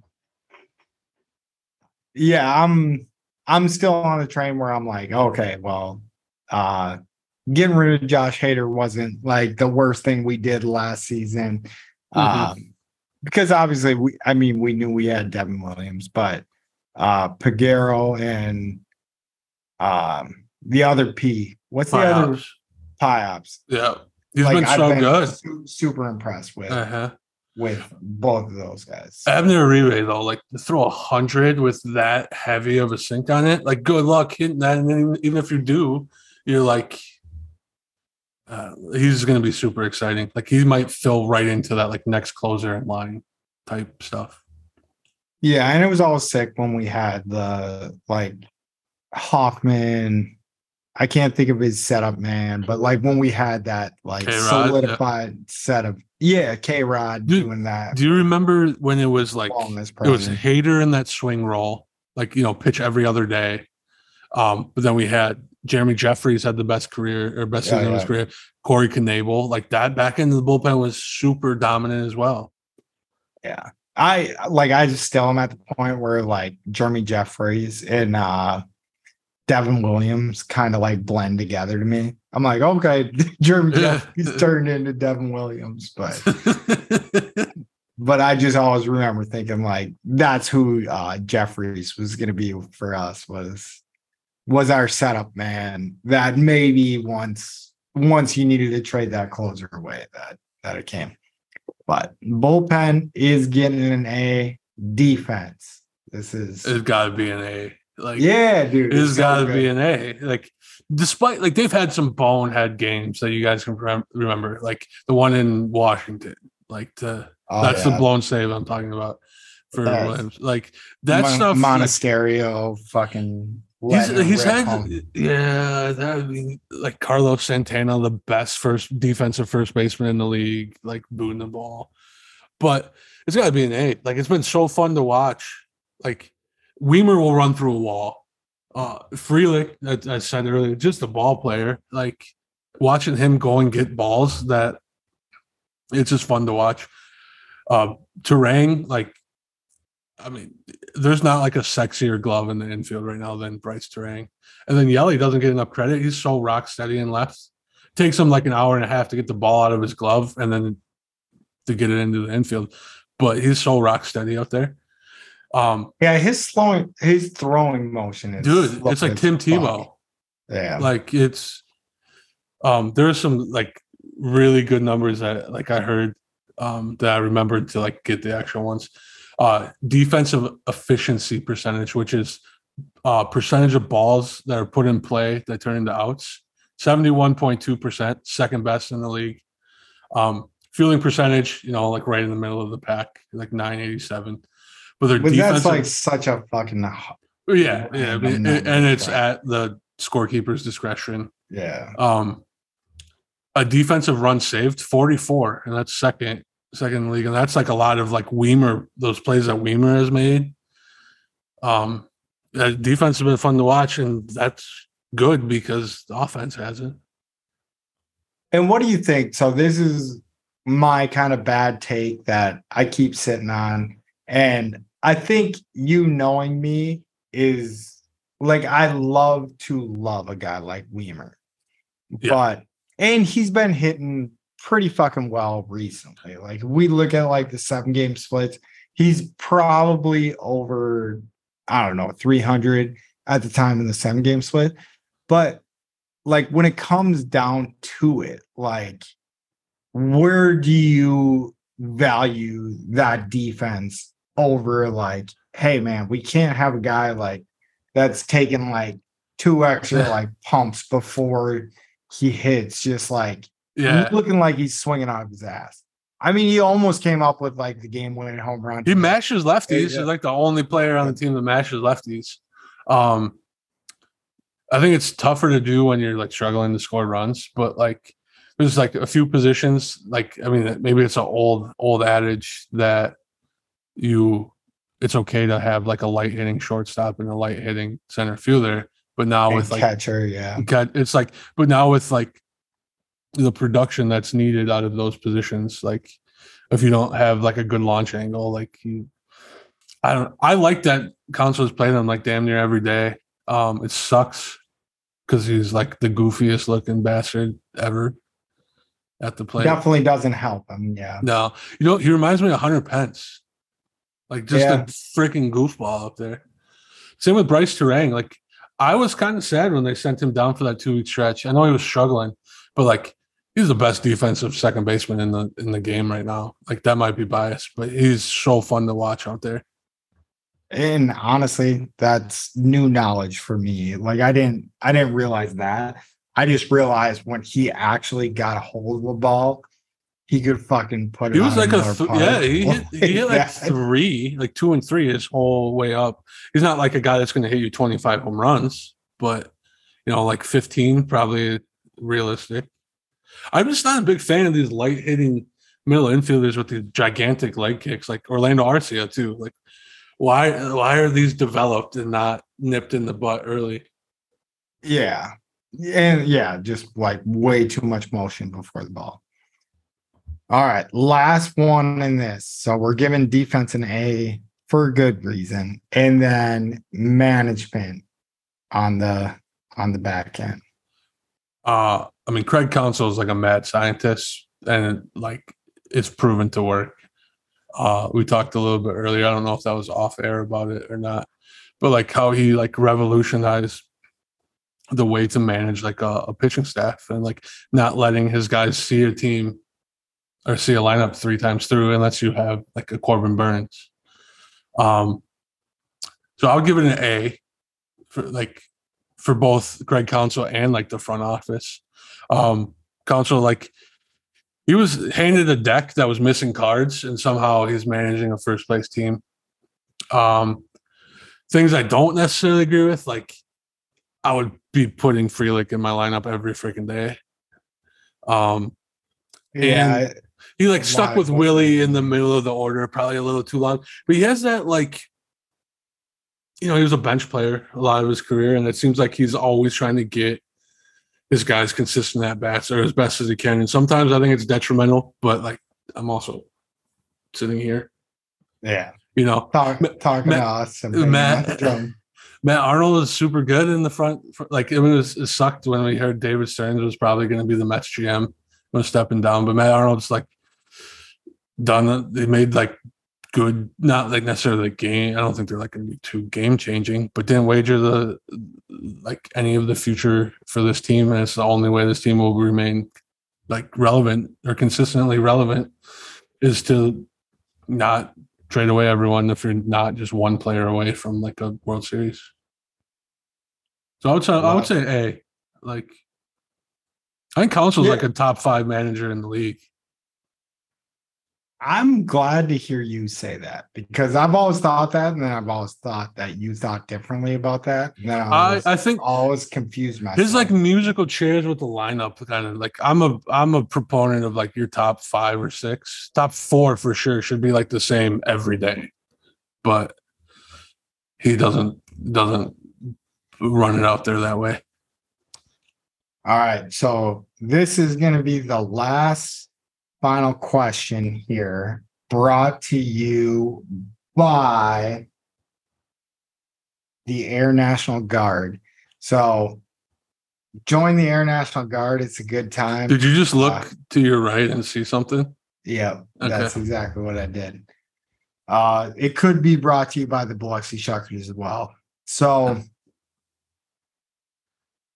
best team in the baseball, I would say, and we've alluded to them earlier in the show, is the Braves. So, where we're sitting at in the standings right now, this might be a dumb question, but we can turn it into a five or seven game series, uh, however we feel but I do feel like we're going to be running into the Braves if we play the way that we can play in a five game series. And what is your lineup going into that game? Slash, in a perfect world, what does your pitching rotation want to be at at the top of that? Uh I mean, short of like the Angels in the outfield, like those Angels, I don't think anyone's beating the Braves. Like even Yeah. maybe with those Angels, but my line, I would like you would run Burnes, Woody, Peralta, like it would be your three man, which usually yeah, what. yeah. But like I, I don't see Counsell like not doing something with Wade Miley as well. So would you throw Miley between one of those sets, right? It makes like, sense. Burnes and Woodruff to like adjust the tempo. It, the it definitely makes sense because you know like two power pitchers and then you have the crafty crafty lefty but also at the same time like you want to go out there and get two wins so like are you gonna put like you know like say you lose with burnes and then you you do run miley out in game two and then you lose that game and then it's a winner like you have to win to stay alive type like scenario Yeah. like it makes it makes sense, like in theory, but I think when you have Woods and or Woodruff and and Burnes, you have to run them one two. Yeah. No, I mean, and that and that makes sense. But when, and then more of my question is like kind of doubling back to like what I was kind of like poking and prodding you about earlier was, you know, is Wiemer's defense good enough to keep in that rotation? And like where where you're putting a lineup together, like where you're gonna know you're gonna have to score six runs. Like your nine guy can't just be swinging out of his ass and then like a guarantee, not a guaranteed out, but I get what you're saying. Like I'm all for like I think Counsell is the same way to an extent. Is like you you hope like a Tyrone Taylor like catches fire and you play Frelick in center and Taylor in right. Um but like we've we know who Ty, Tyrone Taylor is too. He's like shows flashes at times. He can hit he can handle the high fastball, that's for sure. Um I would probably like so what I did with like what I would do with my lineup would be pretty consistent with what they have been doing. Um, like Yelly, Yelly, Contreras, Santana. Hopefully, Tellez is back and DHing for us and like productive. I mean, in the last playoff series against the Braves, he's the only one that did anything. Um, Adames in the five hole. Hopefully, he comes back. I don't. He's the most disappointing brewer so far, right? yeah, oh, a hundred percent. And there there's a few questions that I skipped, but he was the answer to two of them is who's the most disappointing brewer and then what do we need to happen to turn around to you know be able Yeah. to beat the Braves? And which is need- like Tellez we and need- Adames coming back. Yeah. And then like, they, I mean, they don't have to tear the cover off the ball, but you need some like productive at bats. I would, I would have Frelick and Wright eh, per se. Um, Monasterio or Anderson. It's just it's whoever gets hot out of those two, and I think Counsell's trying to play it And like you, you see Monasterio taking Anderson at bats right now, Oh yeah. and Monasterio is like looks like the dude. Like he looks like he should be hitting know- nine. Honestly, he should be flipping that lineup over for us, in my opinion. Or like, I mean, if you had that luxury though, Yeah. like, you almost need him hitting fit. Like you need you need someone like like putting the ball Mhm. in fucking play. That- because Yelly's not coming out of the leadoff spot, no matter how productive he's been. It's just worked, and like you don't want to mess that up. I mean, Turang's your second baseman, like just because Yeah. there's. No, I mean, Monasterio can play second too, and he play. I think he plays a better second. Like he's a second baseman by trade. And as and far as it's like when he gets on base, he fucking scores. Like because Mhm. he just is like a wizard on the base. it's Like, so that's fun to watch. Too, so underrated. And then that, like the last outfield spot would be whoever gets hot between Wiemer, Taylor, and Canha. Like Wiemer, like will play that role of like your late, like if you're up in games, you bring him in in the seventh and eighth to be your like defensive replacement and pinch runner when you need one. And but hopefully, this catches hot and hits like eight home runs in August and September. And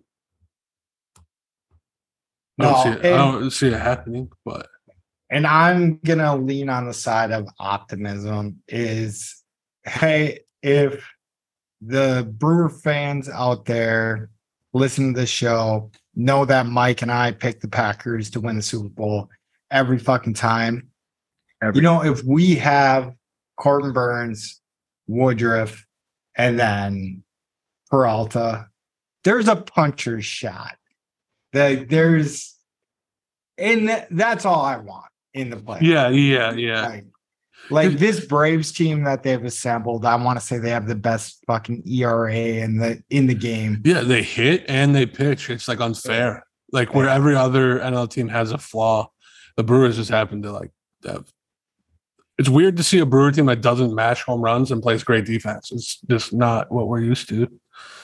And Yeah. uh it's still h- try like if the Brewers can like they manage around four runs a game, they score about four runs a game, but it's so inconsistent. Where like you saw it last night and tonight, where it's twelve and 12 and one night and then they get two the next. Like if you can just like actually score four runs a game, they their chances of winning are pretty good. No, we got hope, people. We got hope. But I want to thank you, Chad. Thank you for fucking coming on. Yeah, it was this. fun. Love you. And yeah, and the insight Thank you on so all much, the Chad. stuff. So Mike, you're still here? play- Yeah. I'm still here. I was Oh, okay. quiet. I just You- don't want to be stepping all over other people. So Yeah, no, quiet. he, he was not I'm off for a drunk second. and quiet. And and a dad of three. True, So true, true. We always I um, I'm letting you guys know that we feed our cats at 10 a.m. and 10 p.m. I didn't feed them tonight, and they're very pissed off. So when you're done, you can get them fed and they'll live. I mean, it, it ain't the, it ain't a thing. This dude's been scratching at my leg the whole time. Like I've like been that a boy fight Fucker. him off. But but he knows, he knows. But yes, now you've trained fun. them that like it's not just so regular, right? Like you got to be able to live in the wild a little bit. Um, so we have like 110 plants in this house. I bet you at least one of them is eating out there. I'll get yelled at for, but no, it's the price we pay. yeah, It is the price we pay. Thank you so much, for Chad. podcasting. You were yeah. awesome. It was fun. It was fun. I don't. Yes. Hopefully, I didn't take too long, and you won't invite me back ever. But No, we're gonna You- invite You'll you be back. back. No worries. Yeah. okay, Probably It'll- it'll before the end of probably- the Brewer season. Yeah, probably once a month on out. But I want some more mad Chad. You you were uh Reasonable, definitely Chad. not what I expected on on the optimism side of of things. well, like I don't know. I've, I've I, like I get pissed. Like we were talking about fighting earlier.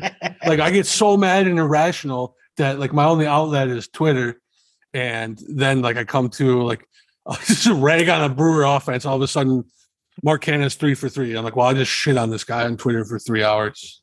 All right, Chad. I'm gonna give you a challenge. You gotta send two optimistic Brewers tweet before the next time we have you on.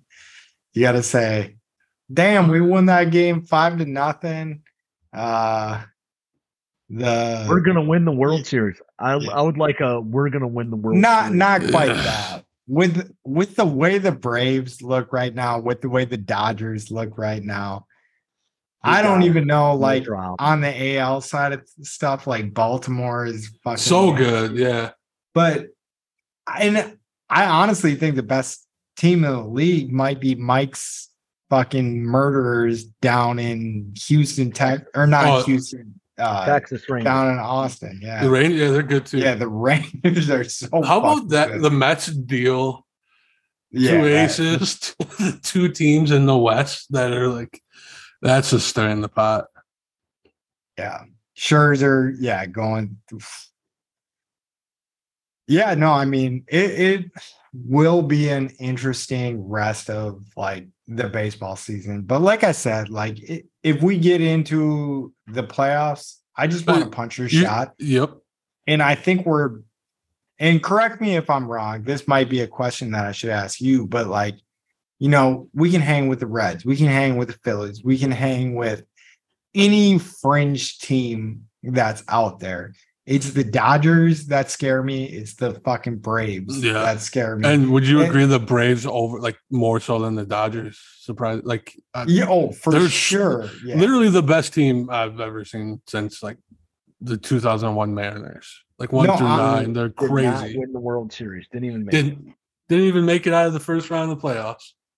But yeah, I mean, so the first round of the playoffs was basically in 2001. They played the Yankees and lost. It was only two rounds. Yep. It was a was it did they do five and seven? I don't Game know if it was five and seven, but like it's only two rounds. Like you go there and then you go to the uh ALCS. I think it was five and seven. Series. Yeah. Yeah, it was Okay. five, seven, seven. Yeah, they uh, they might even got swept that year, but it just, it just proves that like you can anyone can beat anyone, and that's like why they play the game. Like in any sport, there's no such thing as chalk. But yeah, as much as. I hate, I hate this fucking team, dude. Guys, I hate this fucking team. There's mad Chad. Yeah. Coming around. There he, there he is. But no, like I said, thank you again, Chad. Come on. Anytime we need you to come on, now we're gonna hook you into coming on doing some brewer shit. Um, but yeah, and now to all of our fans out there, you know who Mad Chad is, all 13,000 of you. Um, so yes, thank you, Chad. You bet, you bet. See you, pops. All right. Thank you again. Have a good one. And that was our interview with our Brewers expert, Mad Chad. He dug into the stats a little bit more than uh, we normally do. We definitely took a couple stray paths in there. So that one was definitely for the real ones. I probably should have said that before the things, but man, got a steel trap, uh, memory like an elephant, and it still kind of blows my mind to this day, but he had some good brewer shit. yeah, very enjoyable episode in my opinion. I got a little quiet there at the end, mostly because I'm like ninety percent in the bag. I shouldn't even say ninety. I'm a, I'm all the way in the bag, and for sure was there for a few minutes in the in the middle of that uh interview. So, like, No, it- gone, gone. it's funny to see you bounce back because I was like, either Mike's like super bored right now, or I was actively trying to stay quiet because I knew that you guys were having a good conversation, right? So that was a piece of it. And then on top of that, I was like, I was in the middle of being really drunk, right? So there's always variations of being drunk. And I was really drunk, right? Like, kind of, I don't know, like right in the middle of that conversation, I felt like. But maybe that's because I'm staying quiet. no, no, you have nothing to blame. I ended up getting a little tipsy. I think Chad's the only one that like He didn't have drink anything to it. Yeah, no, and man, he was like running down paths of of shit that like it made me very happy. Like it was like making my uh brain waves like reconnect some shit. Like I was like, yeah, yeah, for sure. oh, Alex Sanchez, Junior Spivey. I, I mean, Yeah. I kind of did that that part, but I know he, I know. But he brought up a lot of stuff from the past as well that kind of sparked my memories. I for, like I never really think about who the Packers played before they played uh the Patriots in the Super Bowl. But I know it's the Panthers. Like when he said it wrong, like I was like, Nope, no, no, no, no, no. I know exactly what this is. So Yeah. Could you tell me who the Panthers quarterback was when that happened? I assume it's uh oh shit, he played for the Giants after that too. And I want to say it's Casey. Like the last name may, might be Casey. I can't oh god, I get God, I know who he played at Penn State, played for the for the Giants after he played for the Panthers, and I can't I can't think of his name. Yeah, no, I'm he looking was- up he- he right was now. like- He was relatively good. God damn it. I know he played for Penn State though as well. Decent Yeah. quarterback. Um, yeah, no, I shouldn't have even brought that up because now I'm having a hard hard time finding it. Um NFC Championship, Carolina Panthers at the Green Bay Packers. Do you remember what the score was to that? Oh, I what I remember from that game is that uh I feel like we blew them out behind running behind um Dorsey Levens. So yeah, we won. We won the game. Excuse me, thirty to thirteen. Uh, Kerry Collins was the Kerry. Collins. and I would have never guessed that. Goddamn, Kerry Collins. That we'll go look where Kerry fucking Collins went to college. Guarantee it's Penn State. All right, I am looking. uh, Yeah, he's Penn State through And and he played at the. Giants after that. Yeah, Yeah. Yeah. See, I knew who the guy was. I just couldn't put his name there. All right. So after that, um, I think our interview went fairly long. Um, so we will get into kind of how our life looked over the last week next week. So we'll do a two week kind of breakdown of our life and uh, get into what happened with the Packers and the Badgers yeah. No, I like that. next week. So, uh, so Martin Truex Jr. finished second. Okay. Now I'll, I'll do- I'll do a little bit of uh driving fast and turning left. Finished second. Missed missed the checkers by inches. I'm assuming. Never watched more than like ten laps of a race. I don't think. No, I watched it. It was so. it was inches. He he if he had a slingshot, he would have done it, but he just didn't have anybody slingshot off at the end. So All right. So anybody doubting Martin, the Badgers, the Brewers, the Packers, or the Bucks, you can eat our shorts. and we love you. Roll it. We love you. Roll it.